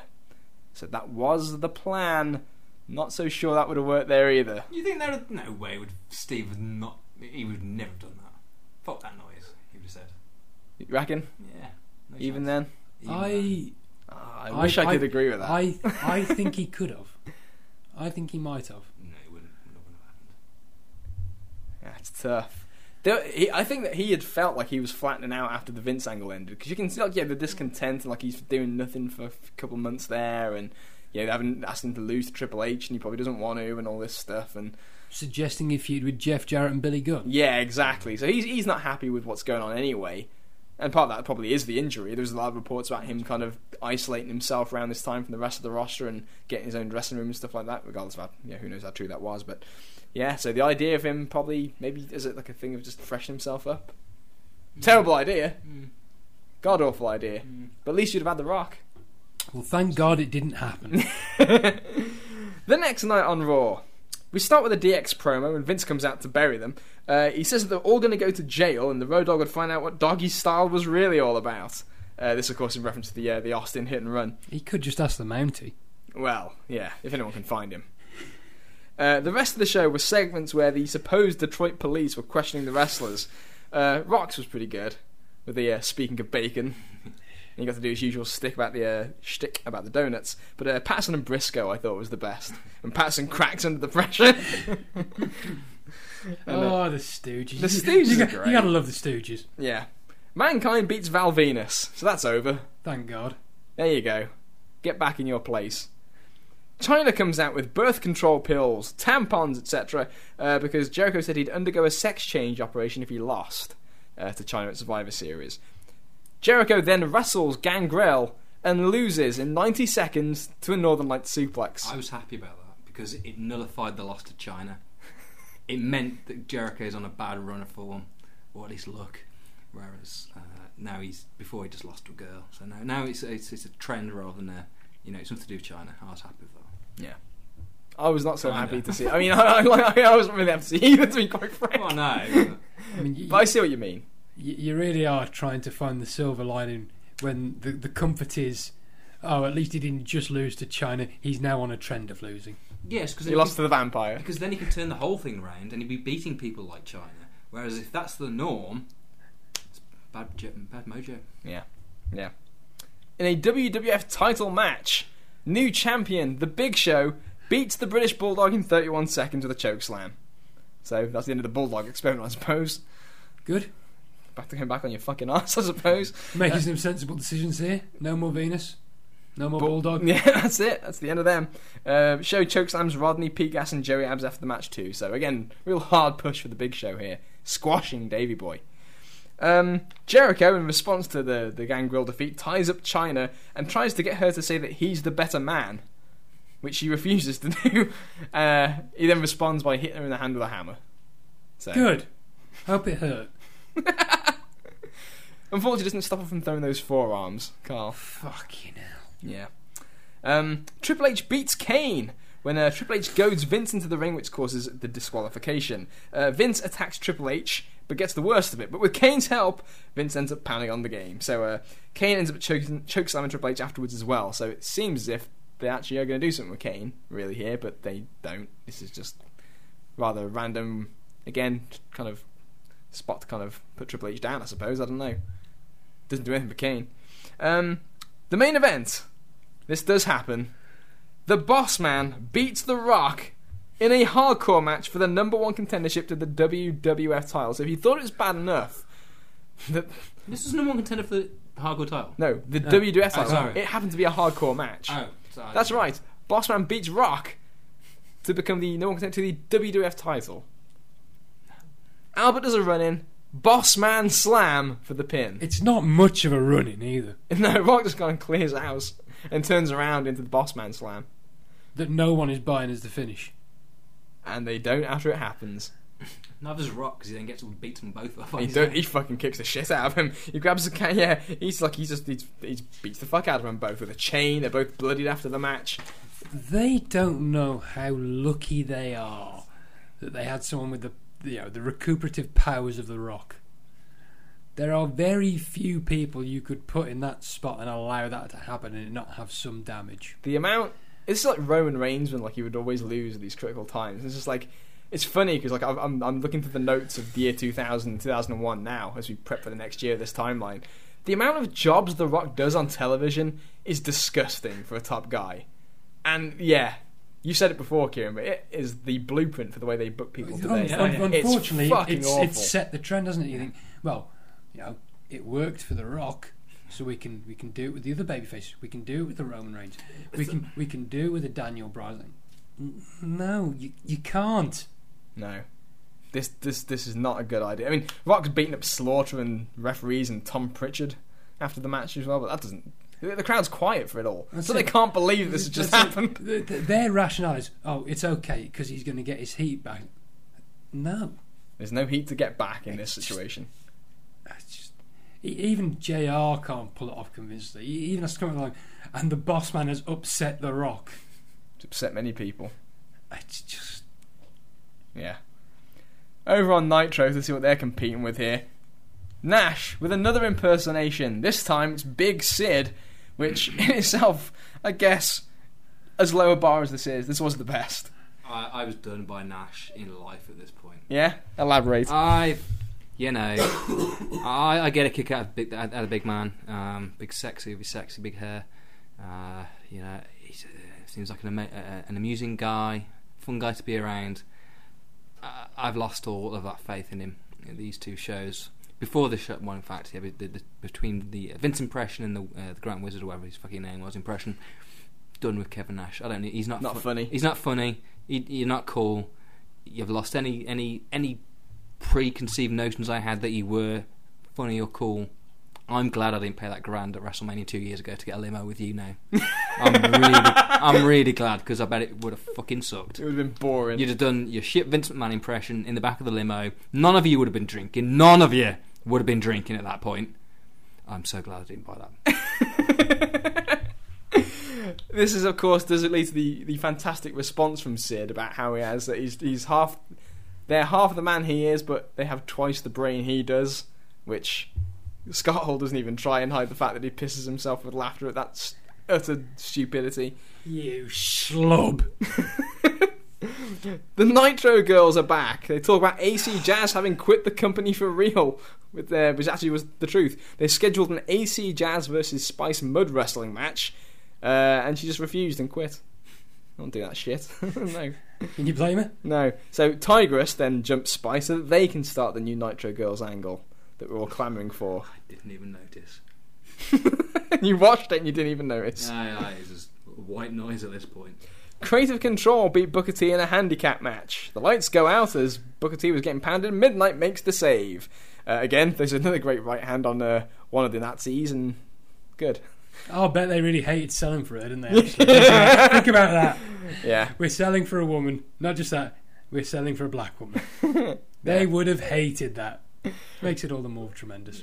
Russo yelled at them, uh, talking about Dutch Mantell, and just to make sure that the other 95% of the fans who only watch casually realise that the two ball twins are actually rejects from the WWF with several failed gimmicks. Of course, this referring to Uncle Zebekiah in 1995. I don't think you'd have got that they were a failed WWF act from this. I think that's the story, obviously, they were trying to tell. But I think at this point, there's so much shit is regurgitated on the show, no one cares and No. no, one notices because they look nothing like DOA, and they certainly don't look anything like the fucking Bruise Blues Brothers or Bruise Brothers or whatever the fuck they're called. Eli and Jacob Blu. Yeah, you d- d- d- don't care, don't care, Frankly. frankly. Don't blame you. Russo backstage, or at least his arms, are yelling at the luchadors. Juvi comes in and he's got a pinata. And Russo says they'll do a pinata on a pole match with a check for $10,000 inside the pinata. We then cut elsewhere. Racial profiling. Yeah, and we see the Don of Good Taste, Ed Ferrara as Oklahoma with Dr. Death by his side. What were your first impressions upon seeing Oklahoma? Who the fuck's this person impersonating Jim Ross? Yeah? I didn't have a clue. I didn't know it was Ed Ferrara. No, neither did I, of course not. It could be any ham and egg. Yeah. Just Were you offended by the old Bell's palsy stuff, or did you just did you think it was bad taste? Or did you think it was just stupid? And I thought I remember again just thinking this is bush league as fuck. I was going to say I. It'd probably be a bit disingenuous of me to say I, I sat there and instantly thought, "Oh, they're mocking his Bell's palsy. This is disgraceful and terrible." It, it was more a case of they're mocking his accent. This is stupid. Hmm. Yeah. Yeah. Fucking just dumb, Yeah. dumb television I mean, in- everywhere. In, retrospect, you, you go back and you see him pulling the facial expressions, and you you, know, you realise just how bloody awful and appalling it is that you would mock someone for facial paralysis. But at the time, it's the overriding sense was just very much, this is ridiculous, Yeah. and you all look stupid. yeah, they look so fucking dumb. I mean, Only made worse. Schiavone makes it so much worse with Laughing. his jibes in. Laughing. I, you know, I'm, I re- you're the guy I replaced, or something, or words to that effect. Yeah. They're, they're probably lines that are being fed to you know Schiavone. In fairness to him, but Oh no, he has a he had a grudge Oh, against did he? JR. Yeah. Oh, okay. no. Either way, it's just Bush League, and you just get the sense that Bobby Heenan wanted nothing to do with it. He was noticeably quiet for this. And where are we, where are we on the show now? You've got um, you've got the J uh, sorry, Double J referencing his WWF career every opportunity. You've got the commentators talk making WWF references at every opportunity. Dustin was in the WWF. Dustin Goldust. referencing it. You've got The Harris boys with WWF. the Harris Brothers referenced. Obviously, Russo referenced everything himself on screen. You've got um, Booker acting like The Rock. You've got some of the guys talking about The Rock. You've got Nash talking about Steve Austin. impersonating Vincent McMahon. Impersonating Vincent McMahon. It's just like, the fuck are you people think you're achieving by doing this? Yeah. You're just putting over the opposition. You fucking morons. You just look like the one thing you should have learned off Vince is Yeah. you never talk about the opposition, and you're doing the exact opposite. And this is why Vince McMahon tried to teach you don't talk about the opposition because nothing good comes from it. Yeah. Well, when's the only point at which you get references to WCW? In truth, you, buy you- it. you- you get well, you, you get sort of, you, you, you get sort of the, the, the panicked sort of throwing shit at the wall and saying if it'll stick, mocking billionaire Ted in early '96. That quickly bombs, so they don't draw attention to it. You don't hear anything about WCW until about two and a half years later, when you're at the tail end of '98. They're clearly on top in the ratings, and their business is going through the roof Yeah. from a position of strength. Yeah, punching they, down. They will reference WCW to mock them. And only in complete mocking ways. When Oh, was it like uh, Rock doing the, Yeah. the intro, the the, the uh, catchphrases, catchphrase promo. just pissing all over them guys and making himself look a fucking ace in the Yeah. process. So This doesn't Yeah. make WCW look ace at all. You know, Vi- Vince Vince puts on the old southern accent and mentions WCW when he's referencing Duane Gill as a jobber in the first round of the Deadly Game tournament. You know, that's those are the instances in which WCW is referenced. Yeah. Notice the difference, everybody. Yeah. Of course, Doctor Death goes on the hit list here. Silver King, broken collarbone. Juventud Guerrera, AC joint. Psychosis, almost a broken ankle here. From one run in, he just fucks everybody up with these throws. He looked good. He did look good. he did look good. Sucks to be the luchadors. it sucks for you guys. But Doc, who was in surprisingly good shape during this run, by the way, he was in way better shape than I thought than I remember. I always seem to remember him being like, quite miserably fat during this period, but he was in he was in good shape. Was Doc? He's just ashamed that he was you know killing fools. This is the reason why Steve Austin didn't work with you, by the way. But uh, anyway. We have a match between Goldberg and Curt Hennig, which starts backstage in a, in a backstage fight, goes all the way to the ring, and Goldberg beats him with a knee bar submission. Of course, the rule is that if Curt Hennig gets pinned, the powers of B have announced that when he gets pinned next, his career is over. what are the odds on that, eh? Ah, What are the odds on that? A movie barely does. Oh god, I'm gonna have to fight Goldberg. He kills everyone with a spear, jackhammer, one, two, three. Oh, my career's done. There's no way out of this. And sure as shit, he loses, but to a knee bar. Lucky for him, Bill had been rolling on the mat a, bit, a little bit the week before and fancied trying his his jiu-jitsu skills. Bearing in mind, there's no real reference as to why they're so desperate to get rid of Curt Hennig. No, There's no. been there's been no real interaction between him and Vince Russo's right finger, or or really the Harris brothers in any great way. To say nothing of the fact of, surely the way to tell this story, if you're going to do it, is the person valiantly fighting on to keep their career afloat.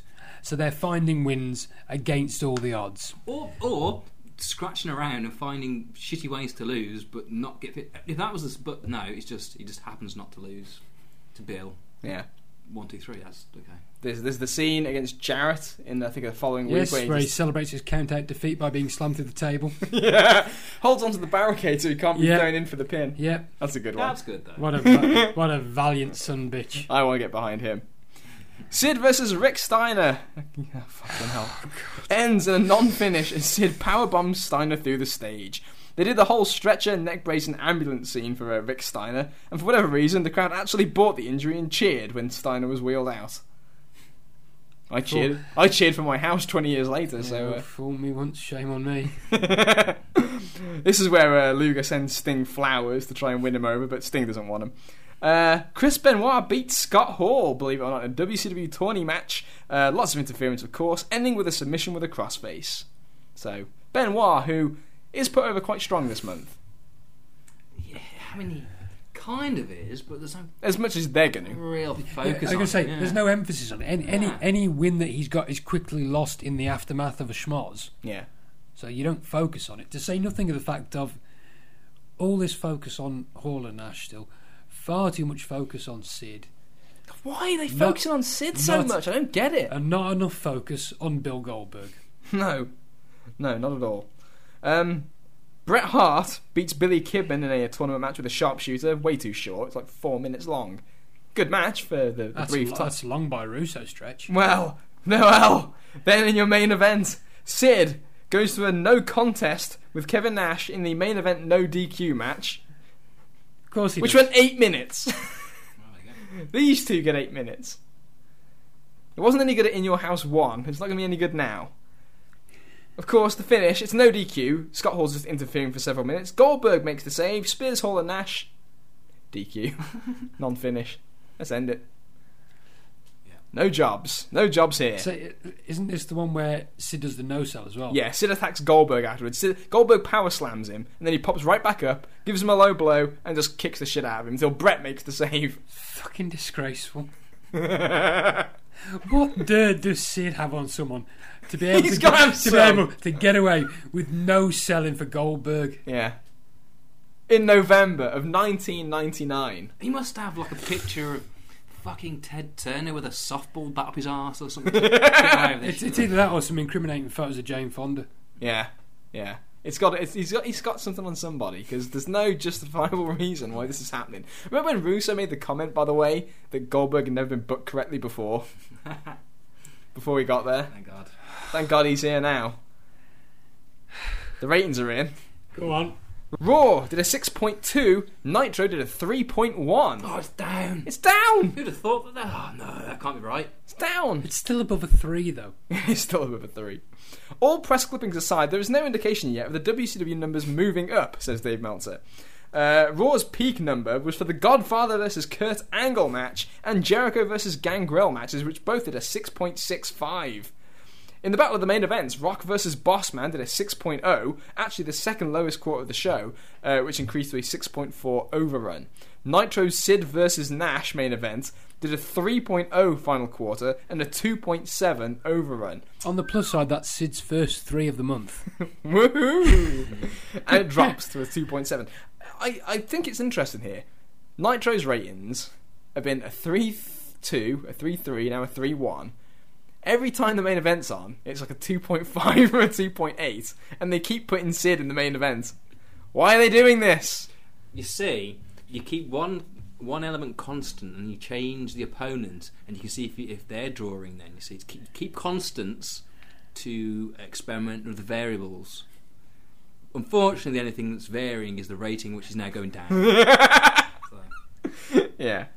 Uh, WCW was looking at getting Bob Holly, the big shot, when his contract came up. but the WWF signed him back up. Apparently, Holly was considering it, but got a little bit nervous. Probably didn't realise how shit Nitro was. And uh, that, you know, wasn't kind of all it was cracked up to be. And Well, there's stuck the- with the E. There's a, there's a safe the golden F. rule of thumb, isn't there? If you're going to get offered the deal, is it a WCW contract or a Time Warner deal? Yeah.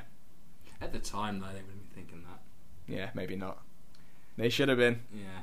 They should have been. Imagine if Bob had taken like a two point five million dollar deal. Oh, that That would would have been hilarious. Fucking his- They would have signed for a big deal, though. Oh, yeah, we'd like, well, he would double that. 'cause They he's- paid the Buffers five hundred thousand. Yeah, and, and he's too good. He can. He can. Oh, he's a yeah, big shot. He can. Yeah. He can do the aforementioned NASCAR that I mentioned earlier. So That's like double double double star power. Dual, dual sports Give him superstar. five million.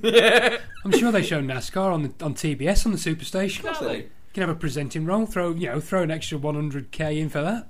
Yeah, yeah. Another note from the Observer here. Apparently, and this is actually one I wanted to mention, uh, the Dustin Rhodes Seven character was apparently nixed by standards and practices because it too closely resembled the paedophile character from the movie Powder, which, and obviously this wouldn't be a great shock to you guys since I said it before when we recorded the show before.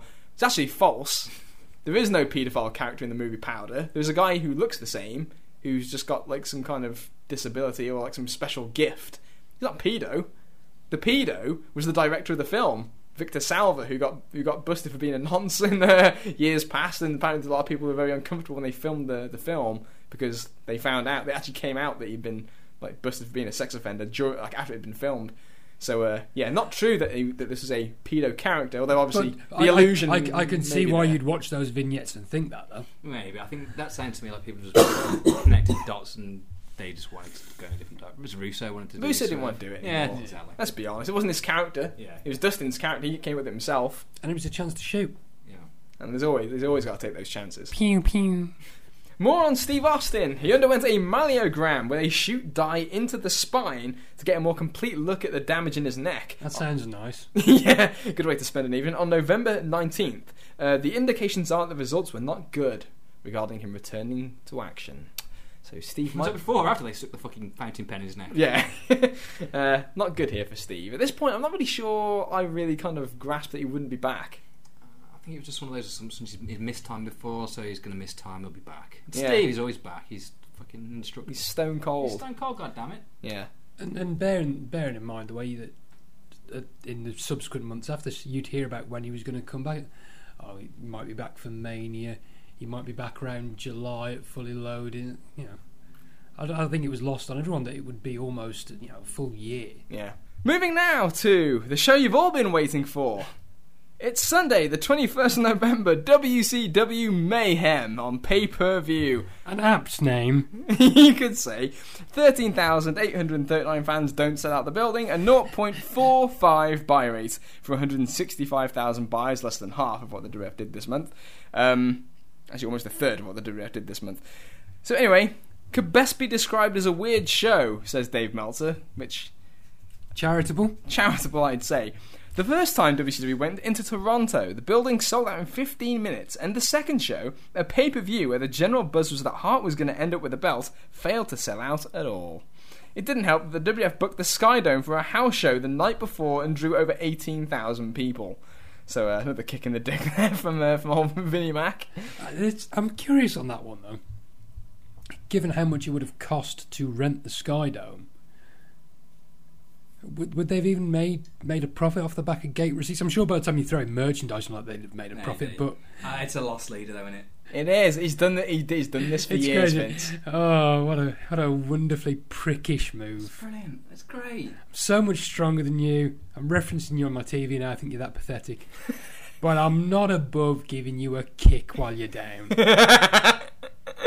you don't believe me? Ask Gagney. Bret Hart wins the, w, the uh, WCW title for the first time here, only two years after entering the promotion. 2.5 million a year.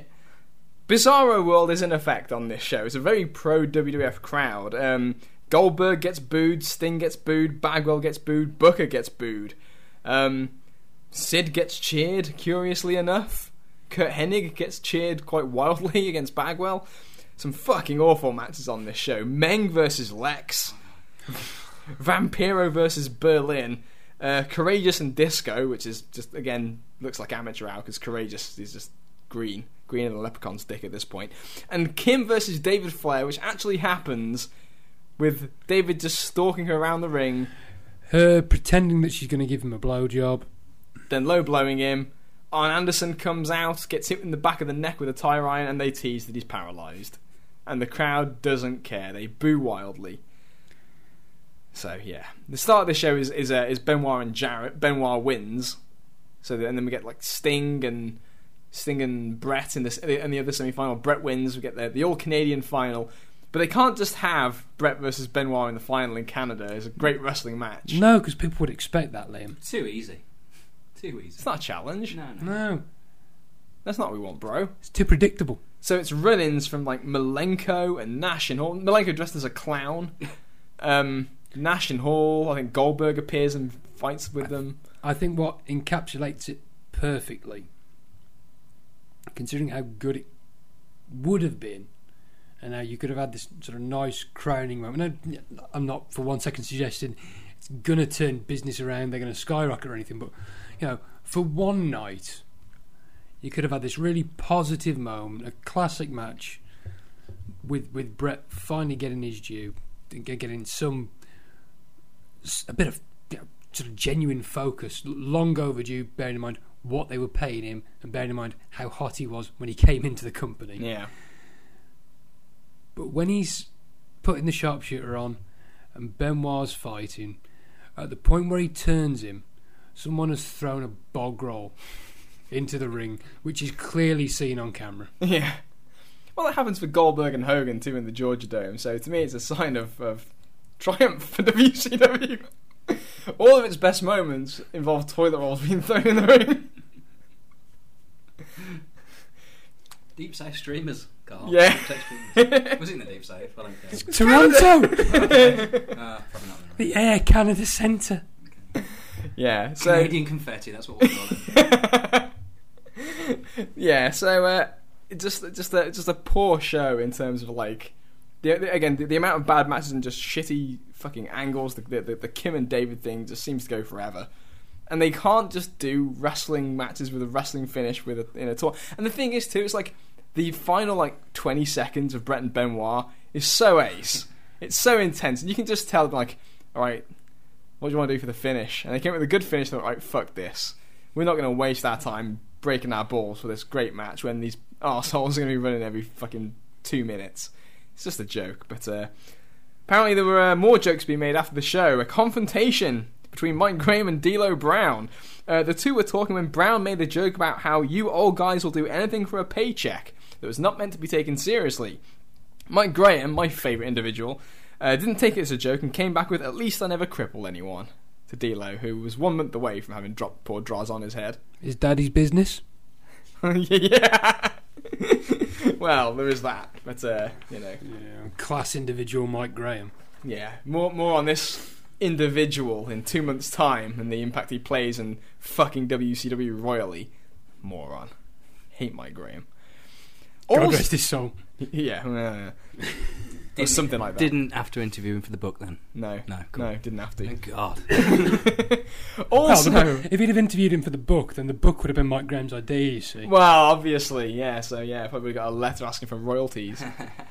um, when both squads were in Canada, 'cause obviously WF ran uh, the the Sky Dome as we mentioned, DDP spoke with the Big Show and the Boss Man about making a move to the WWF. He's got about two and a half years left on a 1.3 million dollar guaranteed deal per year, uh, but with WCW making budget cuts, what? And that being one of the highest salaries for a guy not being positioned at the main event level anymore, there may be a chance they'd let him go. He has already asked for his release and apparently feels that even with a big contract, that staying in WCW could result in him turning into Marc Mero with the amount of time that Russo is giving to Kimberly. is that's okay. What involvement? uh, What to what degree does his boy and swinging partner Bischoff leaving have to do with this? Really, since they one would assume that's the reason for most of his push. Yes. Okay. I would imagine that's quite a lot to do with it because he's not going to have the protection of Eric anymore hmm. because, to be quite honest at this point, why would he? Even, even so, Look at him trying to gravy train his way on onwards old WCW boys. even so, Marc Mero in '98 is not making 1.3 million guaranteed. No. Just cash the checks. it's two years down the line. Who knows what tomorrow will bring? Yeah. Was it desperation as well? Because he's, he's he's obviously getting on, isn't he? So Oh yeah, he's Late to the game. forty-five. I, I, I'll tell you what. I'll I'll take desperation for 1.3 million dollars, Alan. yeah, that's true. well, yeah. And the New York Times wrote a story on Vince Russo and Ed Ferrara this week in the uh, November twenty second issue. Who the fuck issue. is Ed Ferrara? Ed Ferrara, he I know who I know who he is, but what is he? he was an arsehole. He was he actually Hanger wrote. on, a bag carrier. He was Yeah. just- yeah. He, he he's basically he wrote. Remember the show Weird Science? Yes. He wrote it. Oh, that the, the, the chick was fit. There was- Vanessa. Oh, oh yeah, yeah. you, you see the film? See I her in haven't the seen film, that show in years. see her in the film Kingpin. Oh yeah, yeah, that's class. Bill Murray's fucking great in that Wow. film. Oh, Big Ern's above the law. God damn, I'm gonna watch that film after this is finished. Anyway, so he he, co- he was a contributor to uh, Weird Science, and then he wrote like Duckman or some other bullshit show. The WF took him on, and he became like Russo's like underling lackey to help him like He was Russo's lucky. write some Yeah. things. So when Russo left, Ferrara, realizing that he was useless on his own, pretty much just said, "If you're going, and they'll take me, I'll come too." And they, they went together as the dream team. And team. Russo's like, "Who's gonna suck my dick now? You're hired." Yeah. Well, he's got to make some room for Big Daddy. But uh, there you go. Virgil was still employed. But uh, yeah, so anyway, in the New York Times, which wrote an article on Russo and Ferrara, Russo, quote, says, There is one word that we start and end every conversation with logic. Once you lose the logic of the situation, then you lose the realism and you lose the audience. It's all about if you were in this situation, how would you handle it? I fucking hate this guy.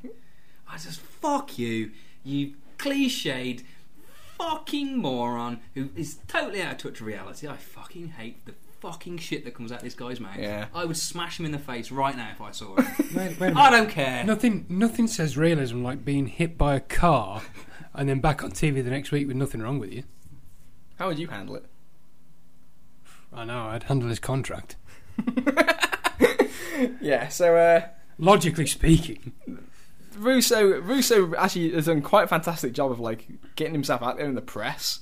Like, and, and, like yeah, there's like reports that like he's helping WCW tremendously around this time, and really there's nothing showing that, and the buy rate is dropped. And we'll con- and by the way, spoiler, we'll continue to drop for the rest of the year. don't give the game away. Oh, well, you know, I just want to kind of give a little bit of perspective here. November 22nd, the next night, it's Raw and Nitro head to head one more time. Uh, they opened with Vince having disappeared and everyone's looking for him. Um, the Hollys beat Mankind and Al Snow, uh, which is the, the one great moment with, of Bob Holly this month where he blames Al Snow for cutting into his merchandise royalties because the Bob Holly action figure was packaged with Al Snow and head. See, that's the kind of realism that is really entertaining. How would you handle it after all? yeah, you're pissed off. Yeah. DX was in a limo ready to arrive when Vince was hiding in a car in the parking lot with a baseball bat. Uh, Vince drove the car into the DX limo and bashed it up with a bat. While screaming mercilessly while he's behind the wheel. Yeah. Pure Stone Cold Vince McMahon here. Yeah. Oh, totally. Yeah, Steve's out the way. This show, this show is all Stone Cold Vince. Yeah, it's like ah, he, he wrote. He's in his in, he's in his uh, cupboard with his little half glasses down his nose, and he's like, "Oh, all this cool stuff I'd have Steve do. Oh fuck it, I'll just do it myself. I'll do it now. That'll be ace. I can pull it off. Yeah. I am the second baddest man on the planet anyway. Yeah. I've got balls the size of grapefruits. Yeah, well, I'll use that later down the line. It's a good line, that. Uh, although there is a great little hint dropped here Oh, the in the limo yeah, from yeah. X Pac. Yeah, because uh, he uh, accuses Triple H of having a crush on Stephanie. Which, Yeah. Oh, I was thinking about this. Why, you know, why you would say that? Why Triple H would get Pac to say that? It's nice foreshadowing for the angle, but Triple H fancying Stephanie doesn't play into the storyline at this mm. point. It, they're just screwing over Vince. So I just wondered, it's like the kind of thing that backstage Triple H is trying to seduce Stephanie and like he's trying to get her attention because men do strange things like segments like that and shave their beards and they're trying to get attention and and, and and I think I think he just you know he said it and and Stephanie was there backstage for a giggle to herself and yeah I know what he's doing Yeah. you slimy piece of shit Triple H well played Chris Jericho beats the Godfather on this show, so the uh, the losing streak appears to be over. Um, the police were there to arrest Vincent McMahon for trying to commit a premeditated something or other against DX. Uh, and while Vince was being handcuffed, Triple H attacked him and kicked him in the balls in plain sight of the cops. No charges pressed. There's only so many cops Bossman's got most of the sets of handcuffs. touche Mm. Mm. The Rock and Al Snow and Mick Foley have a funny exchange backstage where The Rock thought Al Snow was a janitor. ow Al, it's the fact that he's talking about him while he's like, like as if he's not there, like he refuses to look at him. While he says Al is this jabroni's name. Yeah, classic. when I was like I'm right here I'm right here. He's like, I hate you. I like Al in this role. He's okay. I thought you overegged it a little bit too much of that I hate you stuff. Yeah. It's like, Tony, but it's still good. They did some bridal shower segments with Stephanie, which were uh, less said about them the better. Apart from Mae Young acting like she was drunk and falls into a cake. I love Mae Young. Yes.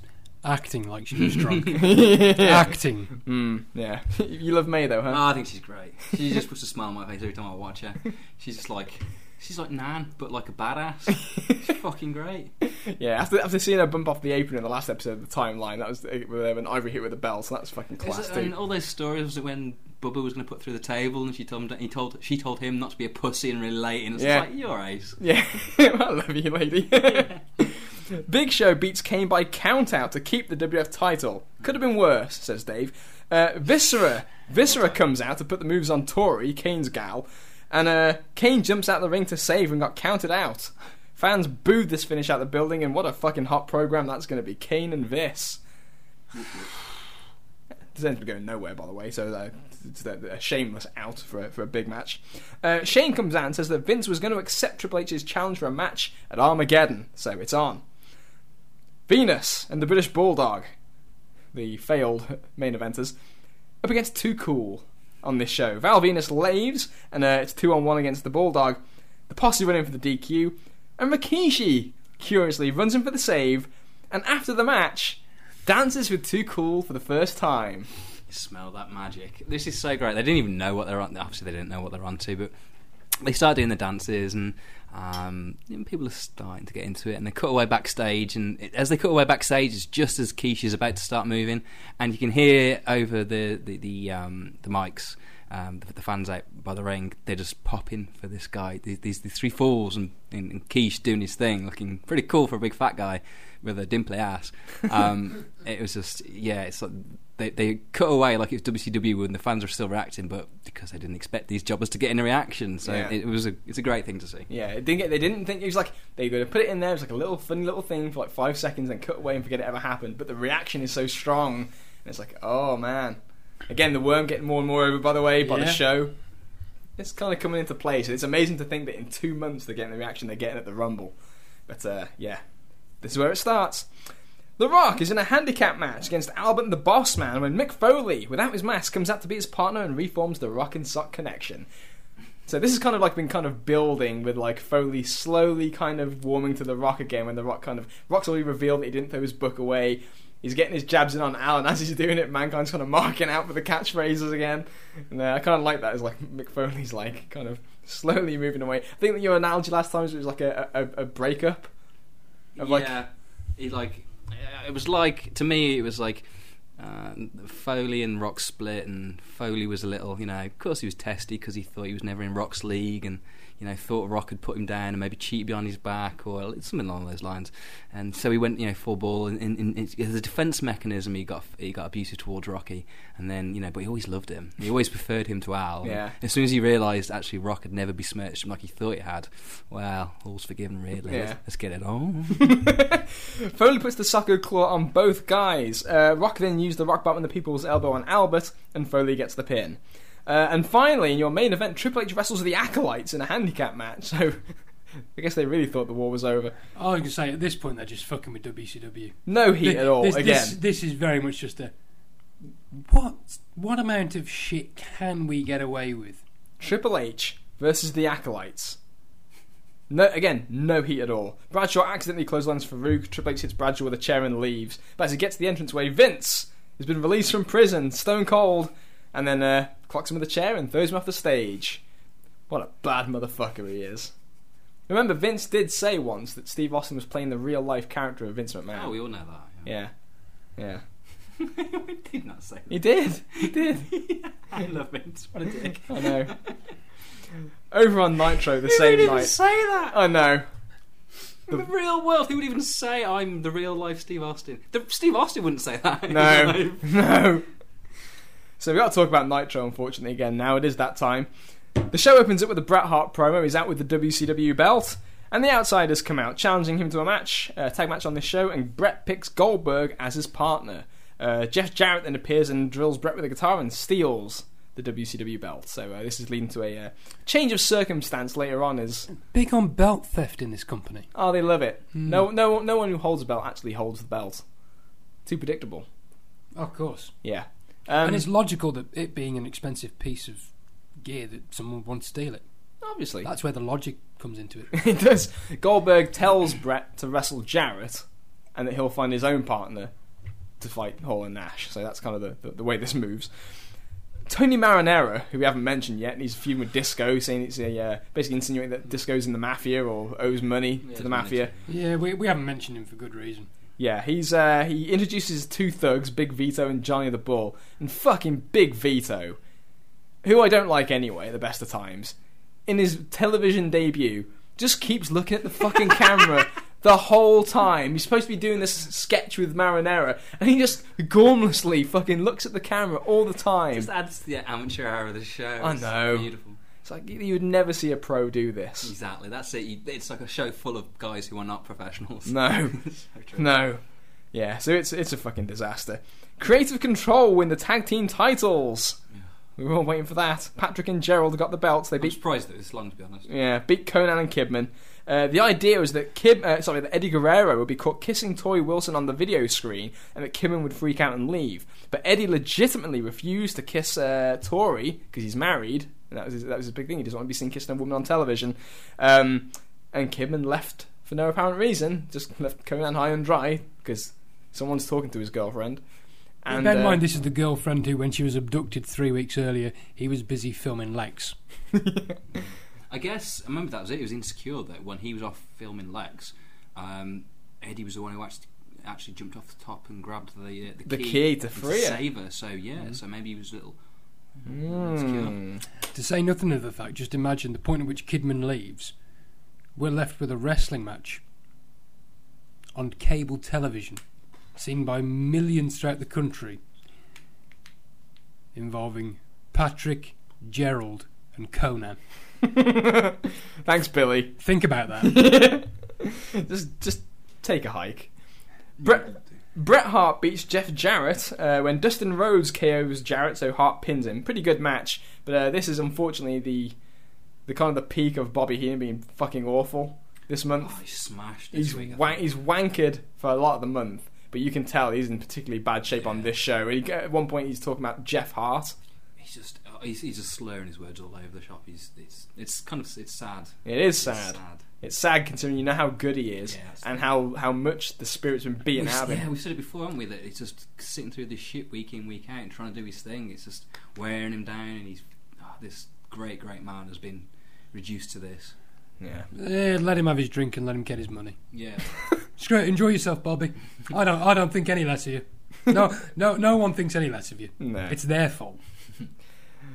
Jim Duggan, who's the janitor, we haven't even mentioned this. Again, there's just so much shit that goes on. Jim Duggan was there in his suit asking Russo for a job, saying that you know he overcame cancer and he's got his wife and kids and all that. And Russo, I don't give a shit about your cancer. I want the ratings. Ratings. gotta do something. so he makes him he makes him the janitor. Anyway, on this episode, um, Duggan gets mad at Russo, who told him to clean the toilet with a, he told him to clean it with a toothbrush. Um, later on, Juventud Guerrero brings some bad tequila to Russo. Russo spits it out and says, "Get my toothbrush." But Duggan's cleaned the toilet with Russo's toothbrush, but we don't even see the payoff. no. Um, So it's all a waste of time. the toilet's supposed to be filthy, I guess. Uh, Bischoff's got diarrhea. No, sorry, Russo. Russo. Russo's got diarrhea. That's not actually his writing; it's actual physical diarrhea. don't Um, confuse the. Except they then show the toilet, this disgraceful toilet, which Duggan's going to use the toothbrush to clean, and the toilet is absolutely perfectly clean anyway. They- Mm. They, they actually show us a whistle. as a whistle, yeah, with nothing. There's no floater, there's no skid marks, nothing. You can't even see any Dettol. No, You don't think with the quality control they would have actually done that? And you, you know that Russo would have loved it anyway. Why didn't they? Was that standards and practices ruin his writing again? yeah. Of course it was. Damn it! Tygress beats Spice in a fucking god awful match. Is this feud still going? Oh, It, it continues after this because unfortunately our girl Stacy Keibler gets involved and the, this feud must go on. Yeah. Uh, however, there was a uh, one bright spot on this show. Roddy Piper returns. Oh, Kieran. Roddy. Oh, Roddy. For five minutes, Roddy Piper saved the show for me. I mean, he didn't save the show for me, but it's, it's near the end, so I wasn't going to turn off at this point. And I, we had a pod, and we had a podcast record, so I was going to sit through it anyway. But for five minutes, when Roddy turns up, he's his performance levels just. Uh, the cadence of his voice, the inflection, uh, he's just fantastic. He's After watching the fucking Misfits Yeah. and the Nitro after Girls. amateur after amateur, after Vito staring into the into the, into the camera longingly or confusingly, uh, to see Roddy just just be such a natural performer in such a, a, a mun- even though it's a complete throwaway, mundane rubbishy role, he's still absolutely brilliant for me. I just I got a real kick out of this. Like, this is a guy who's fucking talented as fuck. Yeah. Another one who's just wasted in this this sh- fucking mire at the moment. he comes out basically running down Russo for ruining wrestling, but uh, Russo cut the mics off from this red hot pipe bomb that uh, Hot Rod was laying down. Uh, he stormed back to Russo's office for a confrontation, and uh, Russo tells Piper that he's done. But Piper said he had a contract and could appear on TV whenever he wanted. Russo then says that uh, Piper will be on TV as a lowly referee. Otherwise, he'll be canned, I guess, as a breach of contract. So this is where Piper does the yes, sir, yes, sir. Laughs at being a highly paid referee, which is like a nice twist on the real life contract situations in this company. Yep. And says, "Oh yeah, fuck it, let's, let's do this." Yeah. Again, amateur hour. Medusa beats Asia in a terrible match that we'll have to sit through. Malenko beats Benoit in a capture the flag match. Um, Bret runs out after the uh, after the match to kind of clear the revolution. He's got a bit of a face like thunder on him, Bret. It's like he didn't want to be involved in this shit fucking farce. Like, why am I involved with the revolution here? I'm the world champion. But uh, in the end, obviously Malenko captures the American flag for the win, and then proceeds to uh, threaten to burn it and the Canadian flag in a, in a garbage can. I guess the revolution is seceding is, is the idea here. So he's going to burn the flag. Bret comes out, makes the save, and he waves the American flag, which they make a big deal out of. Yeah, All has been forgiven after all. and that was the whole point, I guess. Uh, uh, yeah. If, if there was any lingering resentment about the Canadian, That was it. It was just to draw a line under it, wasn't it? Bearing in mind in the Benoit Malenko feud, we've now regressed from cage match to capture the flag. yeah, cage match to ca- cage match in a tournament setting, capture the flag, no reason. Well, that's why it wasn't in the tournament. So you know, Yeah. logic, Carl. Finally, in your main event, Hall and Nash beat Goldberg and his hand-picked partner, Sid, Oh my god, these Hall two. and Sid and his enemy, his They're enemy. buds now. They're bros. Apparently, Softball bros. I think that's it. He recruited him for his team. yeah, You'll play, bro.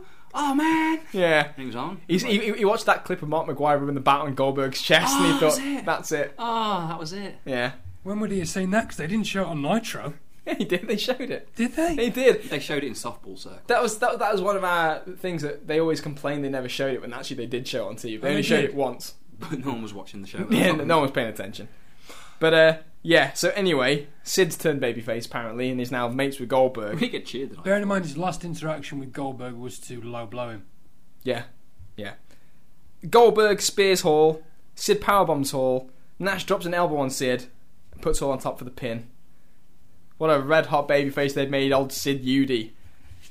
Eudy. they go, however, the proof is in the pudding, fellas, because Nitro does a 3.4 this week. Oh, there you go. He got They'd it. have still done a bigger rating with fucking Hall and Oates, let alone fucking Hall and Sid.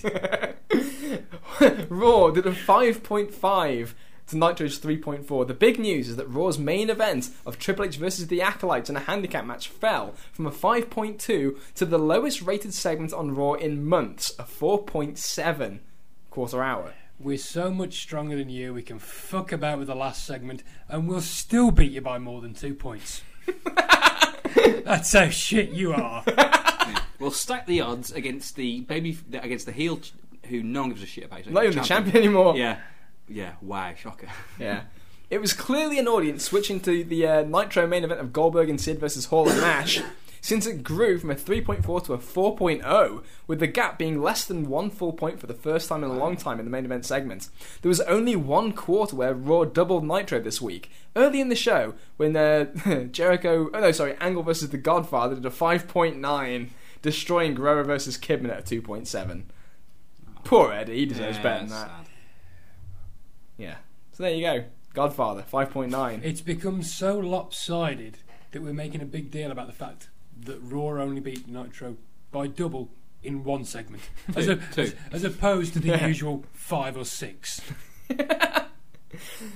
We got some budget cutting this week, finally, from WCW. Barry and Kendall Windham, Hector Garza, Let Go, Lizmark Jr., Ron Reis, Scotty Riggs hit the bricks, Chris Adams, Scott Armstrong, Glacier also dropped, and Stevie Ray is having his contract renegotiated downwards from the 750 grand he's currently making. And he's not It's just wrestling. two by the way. point five million. Suckers got to go. Yeah. this is a, I love this one. It is believed the eventual storyline with Hulk Hogan, who of course walked out, worked out, wink wink, uh, with Russo's plan, is that Hogan is going to do a worked age discrimination lawsuit against WCW, with the feeling that a real lawsuit got Flair over huge as a babyface. The out of court settlement will be that Hogan has to start as a preliminary wrestler, and the storyline will be for Hogan to work from the opening match all the way back to the main event. The idea is he could be back on top as a babyface because Russo would be such a strong heel, and Russo wouldn't want him in the main events, so it will make people want Hogan back in that spot. Nobody knew outside of a tiny, minuscule, insignificant fraction of, of a number of people knew that Flair was that Bischoff was suing Flair and Flair was counter suing Bischoff. No one had any concept of a lawsuit. It was very simply a case of it's Ric Flair. He's tremendously over. In some parts of the country, he's like God. And we haven't seen him for a long time. And he's back. And he's back. with the Horsemen, Yeah. no less. Yeah. I just the whole to, to say nothing of the fact, sorry, quick, James, quick, say nothing of the fact of, let's emphasise how stale and tired and old we are by having an age discrimination lawsuit. That's it. That's, that was what I was going to say exactly. You're gonna not only that, you're gonna highlight it by making him the top star again, working through the whole roster, beating it all the heels on the way, and then he's gonna lead the company again. Oh my fucking god! Yeah. Gives him a chance to work with all those fucking youngins who can't draw any money and he's going to put them in their place. Yeah, brother. en route to the top. Ugh. A second major player in the sponsorship game, the US Army, followed Coca Cola's uh, lead this week, saying that they were pulling all their ads off SmackDown after pressure being brought by the Parents Television Council and L. Brent Bozell III. There they are. The PTC, which has targeted SmackDown in particular and the sponsors of the show, have become enough of a perceived serious threat to that dreaded domino effect that the WWF on Raw asked the fans to write the company sponsors and tell them how much they like wrestling. That's, that's Bush League. that is so Bush League. Yeah, they do this, they do this, they do the same thing when uh, the XFL's tanking in 2001, where they, they, they desperately try and get like people to write in and tell the networks that you like it. We'll watch it. Contra- contrary to viewing figures. In uh, somewhat related news, there is a guy that's been appearing on the WWF shows, uh, being about bit about the company being immoral, who comes out during the Godfather and Val Venis's matches uh, with the signs in the crowd. Uh, he's actually the new writer they've hired from the Conan O'Brien show, who's helping out. He's going to become a regular character, possibly as the head of a fictitious moral zealot fanatic group that wants to shut down the WWF, which appears to be fueled by the PTC going after the advertisers. So, uh, this does actually become a dead issue within a month and they realise it's probably not a good idea to stoke this fire, but the idea is there, and obviously they're going to capitalise on it in a year. The Big Show cancer angle that we're all so fond of was originally conceived by Terry Taylor. If only he could have got the book. Oh. The planned conclusion was nothing like it turned out, however. The idea was that the father would die and be cremated. After the funeral, the Undertaker would go to the house, steal the urn, and pour the ashes down the toilet and flush it, to build to an Undertaker Big Show program to get Show back on top. Oh, that'd be much better. yeah. If only they'd have been able to go along with that one. Gosh darn it. Yeah. Why do they bury him whole? Yeah. I prefer Bossman dragging the casket, to be honest. Yeah, it was Yeah. And- And at least it's you know it's it's a storyline that's over quickly enough. Yeah, yeah, nice and quick, nice and simple. Gorgeous George of WCW fame is telling friends that she's going to the WWF. Her WCW contract doesn't actually expire until next June, but Savage's does expire in January. Jim Ross, on his website report, claimed that the WWF has had no talks with Savage, I guess addressing the rumours. If WCW doesn't renew Savage's contract, and the feeling currently is that they're not going to, the belief is that the WWF will take him. There is also the Slim Jim sponsorship, which goes wherever Savage goes. Uh, there is also very strong WWF interest right now in Ric Flair if he's available to uh, get out of his contract. So uh, I think that's really interesting. Like yeah, during this period of time, when it's clear, or like one of the big fucking stigmas with WCW is that again it feels so fucking old, and the stars on top feel so dated that they want Flair, and there's talks of Savage at least, or at least whispers or rumors of Yeah, but Savage. The, the, Savage talks, however significant they may have been at the time, they, they, it's been referenced there. It's probably all about that Slim Jim money. That's what they're after. More sponsorship. That's it. You're losing sponsors. Is there a way we can bridge a bit of the shortfall? If we bring Savage on board, we bring that endorsement on board as well. 500 grand. You know, and, and to be honest, we you know, we can use Savage however we want, really, or not use him. Yeah. God knows WCW paid his brother not to use him, so Yeah, might as well keep, keep with that. Family tradition. Uh, there's a backstage scuffle before the November 29th Nitro in Denver, which Diamond Dallas Page wasn't even scheduled to be at, between Page and Buff Bagwell, which saw Page getting one good punch before it was quickly broken up by Terry Taylor. Of course. Bagwell and Page have been friends in the past, so it's probable this is an angle, and Page is the type who would be into angles like this. I.e., a bell end. Well, and, and who better to break up a cockfight than a cock? There was a lot of suspicion by those who saw it, who weren't completely convinced that it was real, because obviously they had ample opportunity to actually fight, and there was only one person holding them apart. Because they locked up in a pro wrestling style. Both ran off the wall like it was kids all in the bedroom. Yeah. Blockbuster on. Yeah. More shoots. Gotta have shoots, brother. Gotta, gotta work someone. Got to work the boys. Work boys. Apparently, the, the idea was that Page was yelling at Bagwell for having slept with Kimberly, and then apparently he yelled at Kimberly in front of the guys as well afterwards. And all the boys like, didn't you? Yeah, I have. Yeah, I have. Why is, why is this breaking news? we always- I thought we all knew that. we move now to the final Nitro and Raw of the month. Thank God we're here. An awful show long skit. Let's go with Nitro first. The Mamalukes oh, taking Mean Gene to a strip club, taking home two blondes for a spaghetti dinner, and not, not. That's not innuendo. Like I um, say, it's not a euphemism. Yeah. This is literal. and the women were working them, tied them up, and Disco and the hottest new star in WCW, Lash LaRue, He did submit the cat three weeks ago. he did, and he, and he the only clean victory on the show in two months. Lash LaRue, Yeah. and and he went for a while with Scott Hall as well in the uh, the next round, as I remember. It's not some sort of discrimination type thing as well, is it? I mean, think about it this way: you've got the Sonny Onoo law- lawsuit flying around, And that's to come. so bearing bearing that sort of thing He's in only mind. actually, you know what? He's just been fired this month. Yeah, so bearing that in mind, maybe they're trying, you know, just you know, carry a bit of favour or something. Say, look, you can't accuse us of racism. We're pushing a ginger person. And if you don't, if you don't think racial stereotyping or stereotyping in general is, is the key here, Disco and Lash pour marinara sauce and spaghetti all over Vito and Johnny the Bull. They just, they, they, Did he go back for a spaghetti dinner? So yeah, uh, yeah. Well, there you go. there's the logic. There you go. What would you do? Would- yes, but the illogical part of it is that the idea that they would need to take Mean Gene to strip clubs. Mm. Yeah, Okerlund knows. they have to talk him into it. oh, Okerlund knows the strip. He strip. just got back there. That's yeah. Ryan Shamrock keeps getting gifts from the Maestro, another act that's not really getting over, by the way. Uh, and when they she finally goes to meet up, it's crazy David Flair in a wig, and the Maestro is like inside the piano, upside down. It's like it's getting zanier and zanier. Yeah, but it was the best thing David Flair's ever done. It is. So. The turn around with the wide eyes with Yeah. the wig. Yeah. More more of this. More David Flair in wacky situations is okay. yeah. Like- Not good, it's okay. Not in the ring. Oh no, no, God, no. Away from the ring. Good lord, no. you wouldn't do that.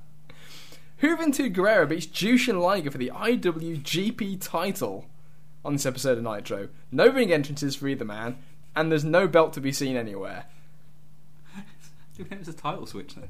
Bec- because they The announced tree it. falls in the woods and no one hears it. Did it fall? Well, this actually is kind of, I guess, a Liger's theory because he was going over there for like a one week tour of duty, and yeah, I know, fucking. It's quite, quite the way to phrase it. and basically they wanted him to drop the belt and then he'd get it back. But he didn't want to drop the belt because New Japan hadn't said that was okay. So he just didn't come out with the belt in this match. And New Japan refuses to acknowledge that this was a title change. there's there's a smart man and a smart company. Yeah. And and the match is a fucking backdrop for Brad Armstrong as Buzzkill on Oh. commentary. Buzzkill's the word because this gimmick sucks dick. It's terrible. Doing his, the, the hippie thing that works so well for Van Hammer. Mm-hmm. Yeah. Did they make a couple of references to his brother as well? Oh yeah, of course. course they do. Big brother. Yeah, but Big- without saying who the fuck his brother is. Yeah. Like what? Yeah. Oh, we all know that. Of course. And he's in the WF, the oh Stars. yeah, he's a star. It's it's New York. Yeah. Of course, Tequila Ball to the head for the win here from uh, for Juventud Guerrera. Logical. Kevin Nash threw Scott Hall's WCW TV title in the garbage can. One for you, Carl. Yeah, it was for you, Carl. Where it belongs. They Long might- may it stay this there. show's for you, Carl. That's the only bit of this entire month that was for me. This might they might as well dump all the belts in there for the good they're going to mean next year, says Meltzer. So there you go.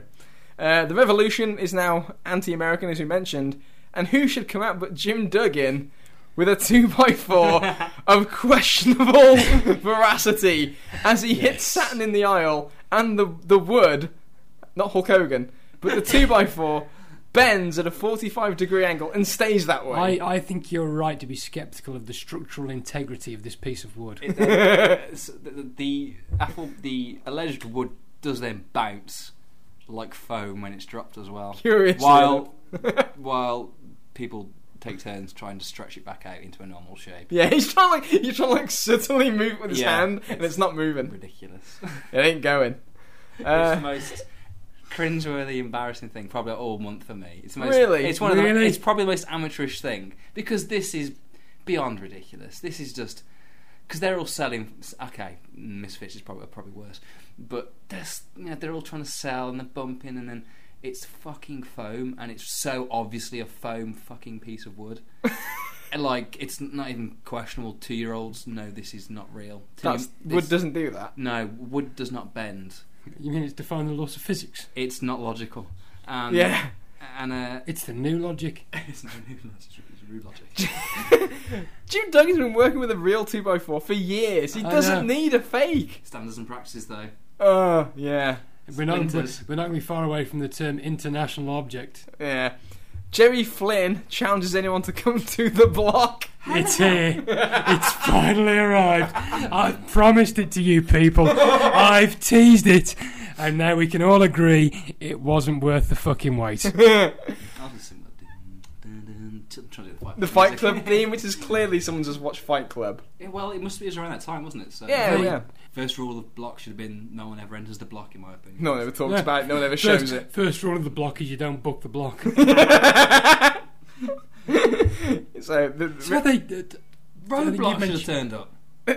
Yeah, that would have been better. the block. Yeah. The What? block in the block. Two of the Nitro girls had a food fight backstage. You talk about amateurish. This was again. There's so many fucking cringe-worthy Yeah. moments. How does this not just destroy the ratings every week? They're conditioned to it. They know it's shit. It's this is just about five minutes of them slowly rubbing mashed potato in, into each other's boobs And slowly trash talking. What while- if I did this? while laughing. I mean, this uh, we're we're at the point with the, the people that are watching Nitro religiously at this point. It's a bit like They're the sick. well, it's a bit like the uh, the old, the Family Guy skit where they're taking the piss out of the program Jag, and they say it's just old people who watch it for the company. I feel like that's where we are with Nitro at this stage. It's it's for the company. It's out of familiarity because it sure as shit can't be for anything else. No, and uh, the the fans in Denver felt the same way because they booed this vociferously while it was going on. It goes on forever until the one high spot of the entire thing, which is that Leilani Kai's there. Leilani Kai and Bertha Faye rock up because they're going to do a mud wrestling match on this show, apparently.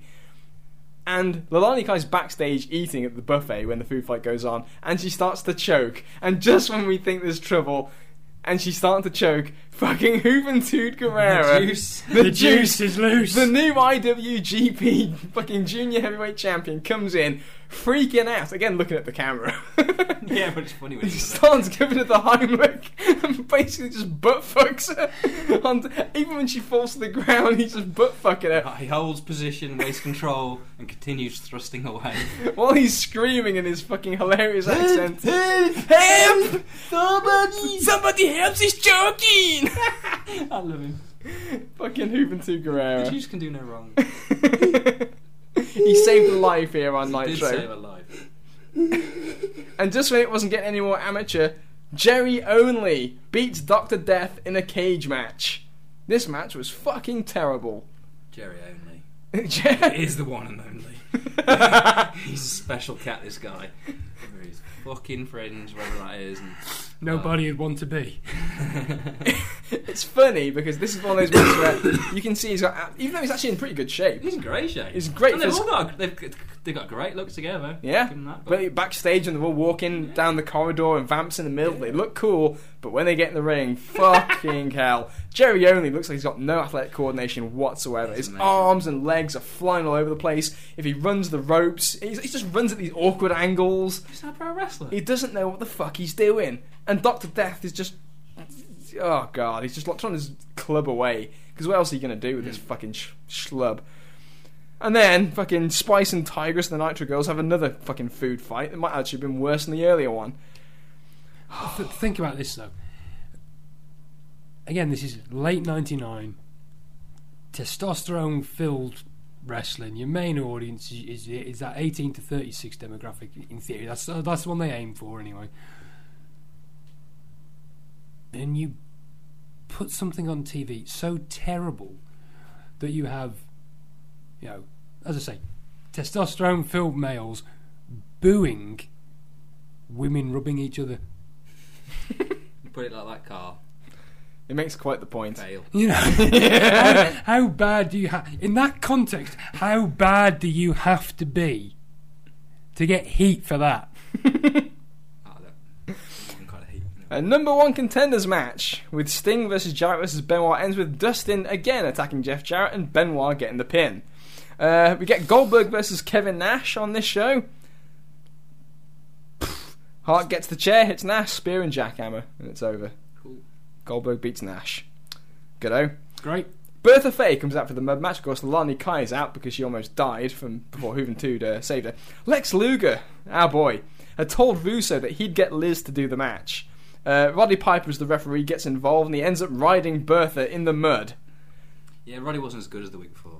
No, not quite. I mean, the fans still loved him, granted. Uh, me personally. Creative Control come out. I don't know why, and then he throws he throws both of them in the mud pit while while Piper's in there too with Bertha, and then Piper pins Ron Harris, counts the pin himself, and I just thought how funny it was that the mud match with Bertha Faye and Liz ends with Roddy Piper pinning Ron Harris. Of course it does.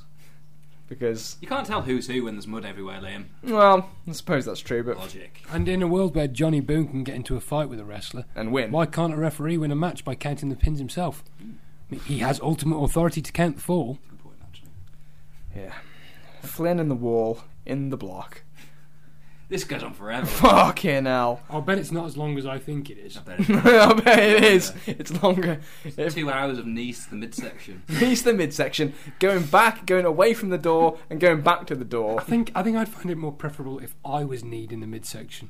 this many times. It's like the WWE drinking game where you just like when you see something horrible, you just want to get kneed in the midsection. I feel like for the purposes of the timeline to help us with December, that's what we should do. We should be watching December through a drinking game purpose. We need to because this is is getting rough, and again, this just goes on and on and on for fucking. It's being filmed at a different frame rate, so it looks mm. different. It looks even shittier than the, the usual fucking no, no, production. no, no, no. Not shittier, grittier. Yeah, grittier. That must be what it is. So they're just punching each other forever. They're punching each other forever, and then it just ends. Just ends. Berlyn shows up. The wall walks after him. It just ends. Thanks for that. The block. I'm sure it's just a one and done. They'll they'll learn from that mistake. The fans again. The fans just booing this furiously in the building. Uh, finally, Lex does in fact shove Liz into the mud, uh, and then Sting throws Lex in the mud. Lex is actually kind of funny. He's wearing his big suit. And Oh, he, yeah. And he, he takes his shoes off and he, his socks off and he pulls his little fucking trousers up so he doesn't get mud on them. And then he takes the bump and then Sting throws the shoes in and he sells it. And then Liz gets out and falls right in her ass. The Bobby Heenan just screaming on commentary, safe. the one time he was on, oh yeah, almost. he still has his moments, does Bobby?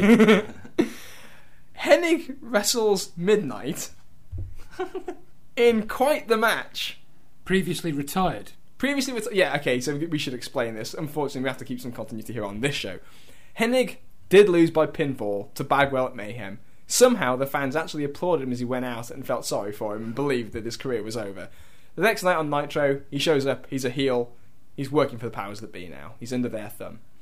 So, yeah. Making the last five to six weeks completely meaningless. Me completely meaningless. So he has this match with Midnight, and Midnight's trying to do a match in heels.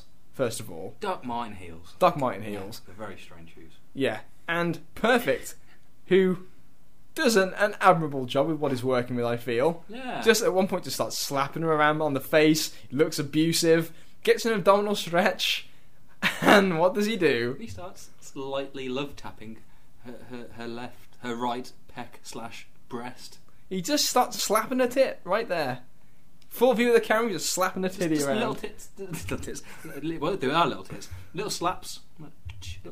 What's this? Yeah, Yeah, we can, we, can, we can do about it. yeah, Uh, it's very strange. yeah. Very, very peculiar behaviour. It's like he here. does it the first time and then thinks, "Oh, I shouldn't have done that." But if I don't do it again, it'll look really weird. So I'm gonna make a big deal out of it and start I'll slapping just her keep around. doing it like it's normal. Yeah, just make it look natural. Yeah. And then in the main event, it's a three-way, three-team cage match. Goldberg and Sid, long lost pals. Hart and Benoit, Hall and Nash, Piper's referee, all the stars in one match inside a cage. Can't wait for this this number. And the match ends with Hart and Benoit winning. Jarrett comes out with a bunch of weapons and just walks into the cage to start this off. He hits Piper and Goldberg with guitars. Piper still wins with another diving headbutt off the top of the cage. Benoit, sorry, Benoit wins uh, with a diving headbutt off the top of the cage on Hall. And Second Hall, time in a month. Second time in a month. And Hall is like in the opposite corner of the ring. That's crazy. Benoit, this fucking mad bastard, does this headbutt all the way, literally all the way across the ring. Not a cliche. He flies the entire distance from like 10 feet up He'll be fine. for, n- for this nothing match. He's killing himself for this. Oh, anyway, so after the after the finish of the match, um, Goldberg throws Jarrett into the cage, which I think was supposed to break but didn't. So, so he tries again. It looks like shit. Scott Hall gives Goldberg the razor's edge. Nash powerbombs Sid while Jarrett lays out Benoit. Hart's handcuffed to the cage, and then they just kind of stand around for a while and stall. And then it ends. This is one of those segments that they always seem to book where it just seems like everything is happening and nothing resonates. It's like, what the fuck is going on? There's fucking headbutts off the cage, there's a cage being broken, there's Hart being cuffed, just fucking guitars broken. Goldberg makes a comeback, ends up getting laid out anyway. They're going nowhere. Nowhere. This fast. they are going nowhere fast. Over on Raw, I wrote this match down not because anything happened, but because I couldn't fucking believe they booked it. Bossman and Viscera versus Big Show and Kane. what kind of sick bastard makes that match? They're fucking with WCW. World champion Big Show. World Champion Big Show and Kane versus number one contender, unless we forget Big Boss There you Man go. He beat Rock, so and Viscera. these aren't schlubs we're talking about. Then. I guess not. Um, It's, uh, Viscera's You know what, this terrible was- in this match. this was nearly 20 years ago. Yeah. And it's, I still find it galling to hear the words number one contender Big Boss Man, who the previous week beat The Rock. Yeah. Even to this day. Pre- week, week before that, lost to Al Snow. Don't forget that. Yeah. So X Pac comes out in this match and spits on Tori and gives her a spin kick. That's great. That was fantastic. I love X Pac as a That's heel. brilliant. He's so good. Yeah, he's he's a, he's a gem on these Worth shows. remembering that as we go into the month of December. It is. It is because obviously Tori is Kane's girl, and we'll see how this plays out. Uh, Vince comes out and says, obviously this is the big wedding tonight. He's going to give Test a wedding present, a match with Triple H on the show. Uh, there's a show-long sketch where Stephanie's having a wedding party, and they just basically show her getting loaded uh, the night before. Uh, Test beats Triple H Yeah, I was going to say, I want to interject it because by all means. there's a point to this. Yeah. Like on the Russo show, he'd sh- he'd have these, he'd have loads of fucking um, prefacing segments to you know to tie his logic together, but it's just completely pointless and meaningless, and he, he's actually wrong in his in his assumptions of what information he's cascading to the crowd.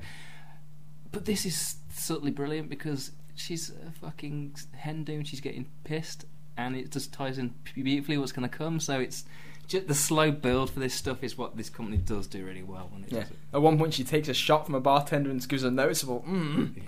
Yeah. She's not a drinker. Yeah. Oh no, there's something in it. Cool. There's something in it, yeah, yeah. Oh no, it's brilliant. It's great. Yeah. So this is this is re- this honestly this is this is really well done. There's a thread on the UK fan forum. I'll give them a shout out right now where they're talking about stuff. Where it's just the, the thread is called "Fuck Me." That was well produced, and it's just talking about stuff in wrestling that was just perfectly done. And this needs to be talked about in that vein because I think that the whole production of the wedding at the end of the night we'll talk about. But fuck me, it is great. It's just so well done. Test beats Triple H in the wedding present match. Vince is wearing a mask of himself and is the referee. Uh, the rule is, of course, there's a restraining order. Vince can't get close to Triple H, so he, he wears a mask of himself. Cleverly. Because no one would be silly enough to wear a mask of themselves. Who do that. yeah. Yeah. He's the ref. Uh, Triple H had Test pinned, because he's actually really better.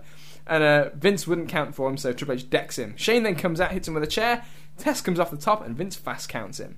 Uh, Triple H told police that Vince had violated the order, but the cops checked it out by going to Pat Patterson and Gerald Brisco, who claimed that Vince was in the bathroom, and they could prove it if they smelled the bathroom. Protein parts. yeah. So it wasn't all better on this side of of things, I suppose. Good old Stooges. Uh, they did some more hilarious interplay with uh, Rock, Snow, and Foley on this show. Just love seeing these three together. Um, there's a funny note here about how they stuck Foley with Al Snow as a tag team, and all it did was mean that every time Foley was on the show, the ratings went down. Strangely enough. They stuck The Rock with Al Snow in every segment, and guaranteed to make it that Al Snow won't make minus 100 rating points for the year. We'll get your average at Al, don't we? X Pac and the Outlaws beat Rock, Foley, and Kane via DQ when uh, Rock has the match won after the people's elbow, but Al Snow interferes to save Mick Foley by hitting, I think it's Billy Gunn, with head uh, at the same time as Rock's about to win the match. Uh, Rock's not particularly happy with this, so he gives him the uh, people's elbow. So there you go. And then the big wedding.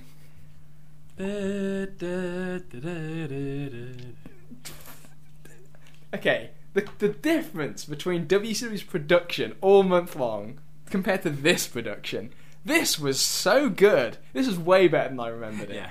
This was so much better than I remembered it. Even Triple H's part near the end was way funnier and way better than I thought at, the time. Mm.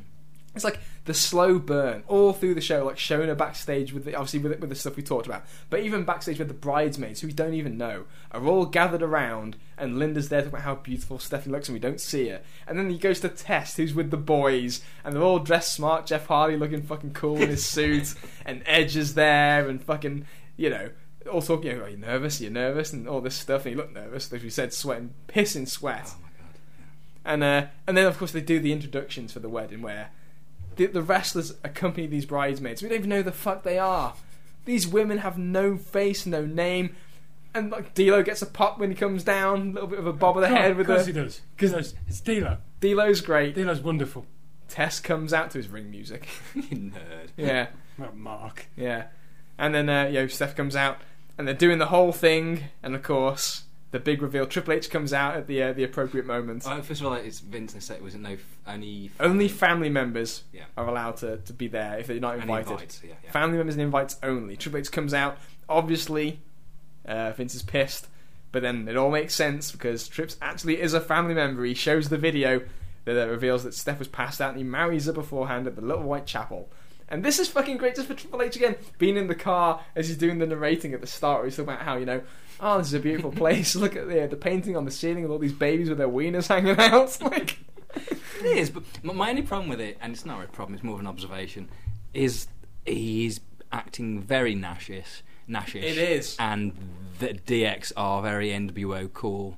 So I'm so shocked the wedding didn't get boos and they got more cheers at this point because they've completely stopped any little nuances of heelness in the, like the, the ring intros and stuff uh, with like Dog doing the promo. Um, so really, there's such a fine line between what they're doing, like DX being heels, compared to like say Steve Austin as a face against Yeah. Vince. I mean, the line is so thin, but they pull it off on the whole. Even though they get the kind of the pop and the reaction when when you know the punchline at their Steph and Trips were married. It's um. Yeah, they, I was shocked they actually they, they stuck with it. This crowd, so, Yeah. mm. And that's it. Again, testosterone fueled wrestling, and they're cool with this wedding. But again, just the way that the fucking camera like will cut to Vince looking proud and Test pissing sweat. Test was so useless. Oh, yeah. just that, that's a tall schlub sweating his ass off.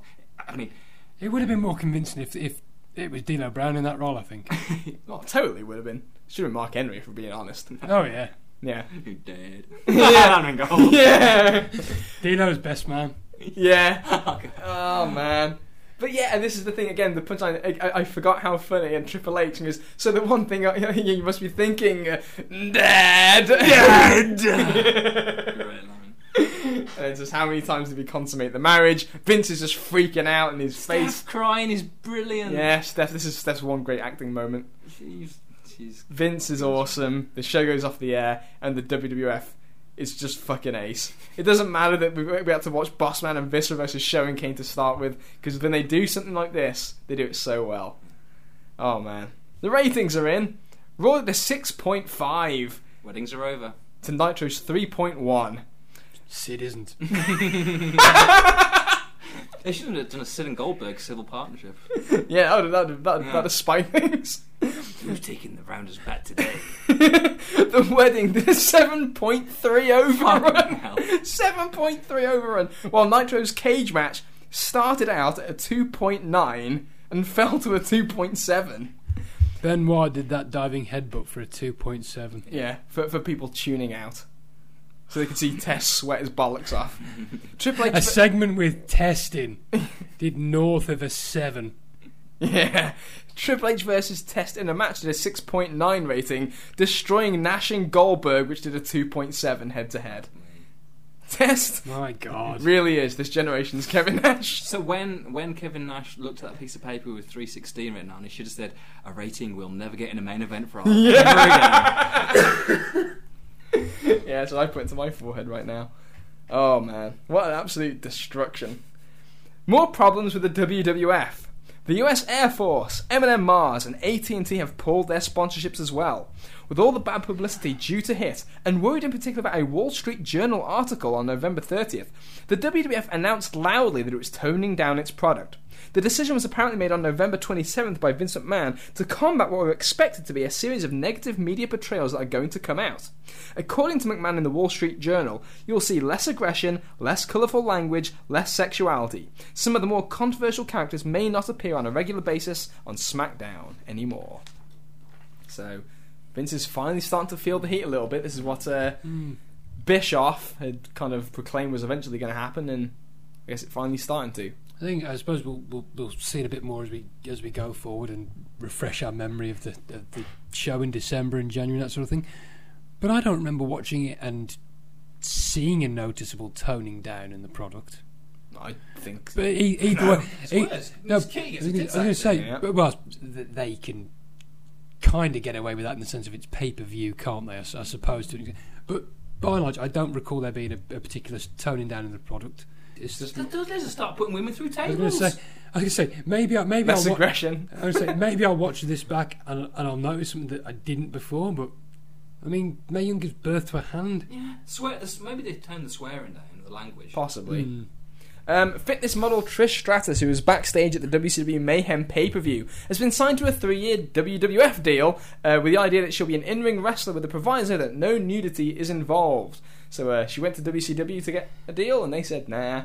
And the ref said yes, yes, yes. Nah, you know, come on, it's Trish. She totally worked WCW to get the deal she wanted. Yeah, Miss. Miss Congeniality from ECW has also been signed by the WF, and this is obviously Lita. So uh, Trish and Lita signed in November. A couple of other notes here regarding reports of an imminent D'Lo Brown jump to WCW. It has been talked about within WCW, and it's become a bit of an internet war. The WCW hotline claimed that Brown's contract would be up in two months, and he was close to joining. Jim Ross, who is in charge of signing wrestlers for the WWF, said that Brown's contract had 18 more months before it expires. WCW sources claim that D'Lo has an out in his contract in January and is expected to jump. Uh, so this combined with the news that D'Lo was at Mayhem, and in that discussion with Mike Graham, uh, it's curious timing because D'Lo doesn't really get used well again. And of course, the Droz things happened by this point, but at least I mean he was on Survivor Series, and he's, he's, he, he really does nothing of any value after this. Poor D'Lo. This is pretty much the end. Um, the main idea for the top WCW angle in 2000, you'll be glad to know, is tradition versus the powers that be. With Hogan, Piper, Flair, Dustin, and Duggan on the face side, with Larry Zbyszko tentatively figured in as well. Against the powers that be team, which obviously we'll, we'll come to, because it gets formed at the end of December. Oh, doesn't that sound like a winner? I can't wait. It sounds like something. uh, Steve Austin's career as an active wrestler may not be in grave jeopardy based on results yes! based on results of further testing. Austin, the biggest merchandise seller in pro wrestling history, is expected to undergo a spinal operation shortly to remove a bone spur in his C4 vertebrae that may save his career. Yeah, remember that Woodster? Yep. So he's still there's still hope that Steve's going to be back. However, 34-year-old Mick Foley is winding down his career. Fuck me. 34. That. 34 year old Mick is winding down his career due to the accumulation of all the injuries he's suffered. There's been a lot of talk this past week about a retirement announcement, but with the uncertainty about Steve Austin, the company didn't want to have it appear publicly that two of its three most popular performers were in danger of injury induced retirements at the same time. Foley appeared on TSN's Off the Record, which was taped before the November 22nd Raw. It was supposed to air on November 30th, with the belief that the announcement would actually be made on that episode of Raw. Landsberg even said to start the show that by the time the show airs, Foley will have announced his retirement on Raw, and obviously they pulled the decision uh, due to the uncertainty with Austin uh, before that last diagnosis. So uh, interesting there, Foley's career as we as we end this episode of the timeline looks like it's kind of uh, heading to, heading towards the end. Uh, so that kind of wraps us up for November '99. Your final takeaways, gentlemen, on the beauty of Nitro and uh, the kind of direction of Raw. Raw has not been stellar necessarily this month, but there are embers of things kind of moving into decent positions that are going to pay off tenfold in 2000. I mean, what is there to say that hasn't already been said? Um, Vince, no, nothing. I was going to insult Russo. I was going to insult Russo then, but that has all been said. Uh, I just, he's, he's, absolutely clueless. He's a clueless guy who doesn't know how to pre- present. I'd love to know what he thinks he's presenting. That's what I'd like to. I'd like to know. Russo? I would like to get inside. No, I would. I'd like to see inside the mind of Vince Russo. To, s- I, I, does he actually believe the shit he's? No, no, he doesn't. Have you ever seen those American um, PSA um, adverts? The old "This is your brain on drugs." Yeah. Yeah, that's kind of what I'm picturing. You know, the the fried egg on the skillet. Because that's because that's what my that's what my brain must have been like after watching the Nitros. I mean, you, you say you could insult Russo, but the Nitros speak for themselves. Um, in fairness to WWF, they've it's hard to be overly critical of them in any way because they've just done this monster number to end the month.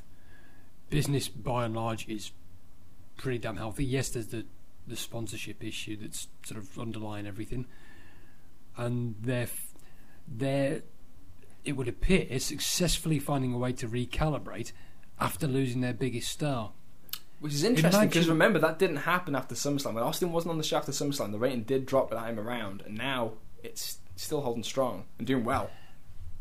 Now imagine the shoe on the other foot, and WCW going great guns, and they lose Goldberg. Just try and picture the shit show that we would have been served. I mean, it was terrible enough anyway, and Goldberg was there. booked in the mid card. It So- wouldn't matter. but, but you know, just uh, uh, point well taken. Maybe maybe not my best comparison, but just just that general sense of you know, The- the Im- imagine the, the clusterfuck that is WCW. They would never have been able to cope. if, if Hogan With goes something down, like if Hogan that. goes down during the midst of the NWO angle, Yeah, Yeah, that's probably a better comparison. yeah. they'd they would. I don't know. They'd You He would still fucking put himself on TV all the time, even if he was injured, and he was just carried with interviews and stuff. But that's the thing. It's like, and it's you know, it's the effect. There is no one star on WCW show. Like they're all just, it's like a bunch of guys. I think this has been a major problem for WCW like since forever. Mm. Since like it was obvious that like Hogan had no drawing power anymore. They are, they can't focus on one guy as the star of the show ever because they've got so many fucking people to cater That's to. it. it. It's the fact of Hogan isn't the draw he was, and an unwillingness within the company to move away from him. Yeah, And yeah, and by this point they've just uh, you know, insulted everyone's intelligence so much with their booking and the flip flopping of characters and the titles and stuff like that. They've just offended everyone's loyalties so much. So that only the real, real hardcore fan. Well, actually, that's not even true at this stage yet. Oh, I was it's going going say that way. it's going that It's way. going that way. They're eroding their audience. I was going to say we're, we're at a point where the, the goodwill is gone, and we're not far far removed from basically having the fans consist of the holdouts who will just never go to Vince. Yeah, yeah. And it's, it's again, it's interesting because we're getting to that point, but it's it goes to show. I mean, these week to week ratings they've pretty much stayed the same. So what does it say about it takes weeks and weeks and weeks and months and months and years of just pissing in people's mouths before they just say, you know what, fuck you two. I don't like the taste of that. Oh, well, look at look at how terrible some of the television in late '98 was. WCW. WCW. Yeah. All the stuff with Hogan and Warrior and how god awful that was. Yeah. But it wasn't until we got into the end of spring and summer of '99 where things. It wasn't. It wasn't a gradual drop. They just created. They just fell. Created. It fell and fell hard. They started flipping at the start. This they started flipping at the start of this year, though, didn't they? Straight after Starcade, and everything turned on its on its head again with characters flipping Yeah. Oh, yeah, times. It, so it was terrible TV, but the numbers were still pretty good. I thought I felt it felt like watching them. I, as a fan, even now watching them, I lost. I mean, that was that, that was so. da- They flipped stuff so often in that period. That was really damaging in terms Yeah. of It- credibility of what they're Yeah, it's like going you, towards. you, you, after all this time, you lose the essence of the show by f- moving so many things It's- around. What, what happens is irrelevant because it's going to flip and flop so much. It Yeah. doesn't matter. Enough, there's no stability. Yeah, There. like by, by turning Hogan babyface after what uh, mega heel for years, by turning Flair who they love heel, by fucking over Goldberg, by just doing all you know, this again shit show after shit show Putting the belt shit on show. Page. Putting the belt on Page didn't help, but like oh yeah, it's just one thing after another. It's just like you know what, this you know, why watch WCW? Frankly. And when you watch these nitros and it's just amateur all over the place, I can't believe this, the ratings are holding up like Yeah, this. that's true. I, I think it's kind of a minor miracle. But hey, Russo must know something we don't. So on that note, that will wrap us up for November of 99. Of course, we're going to return to the timeline to talk about December of 99 very, very shortly before the end of the year is, is, the, uh, is the target. But we will be back next week with our Room 101 show talking about pay-per-view shows and episodes of wrestling television that you want to banish into oblivion forever and act like they never happened. Tell us why, we'll vote on it, and uh, that will be next week here around the open table at Squared Circle Gazette Radio. So, thank you very much for listening. For Carl Jones We made it, everybody. and for Kieran O'Rourke. Together we made it made it even though we had our backs up against the wall. I'm Liam O'Rourke and we're out of here. Talk to you next week.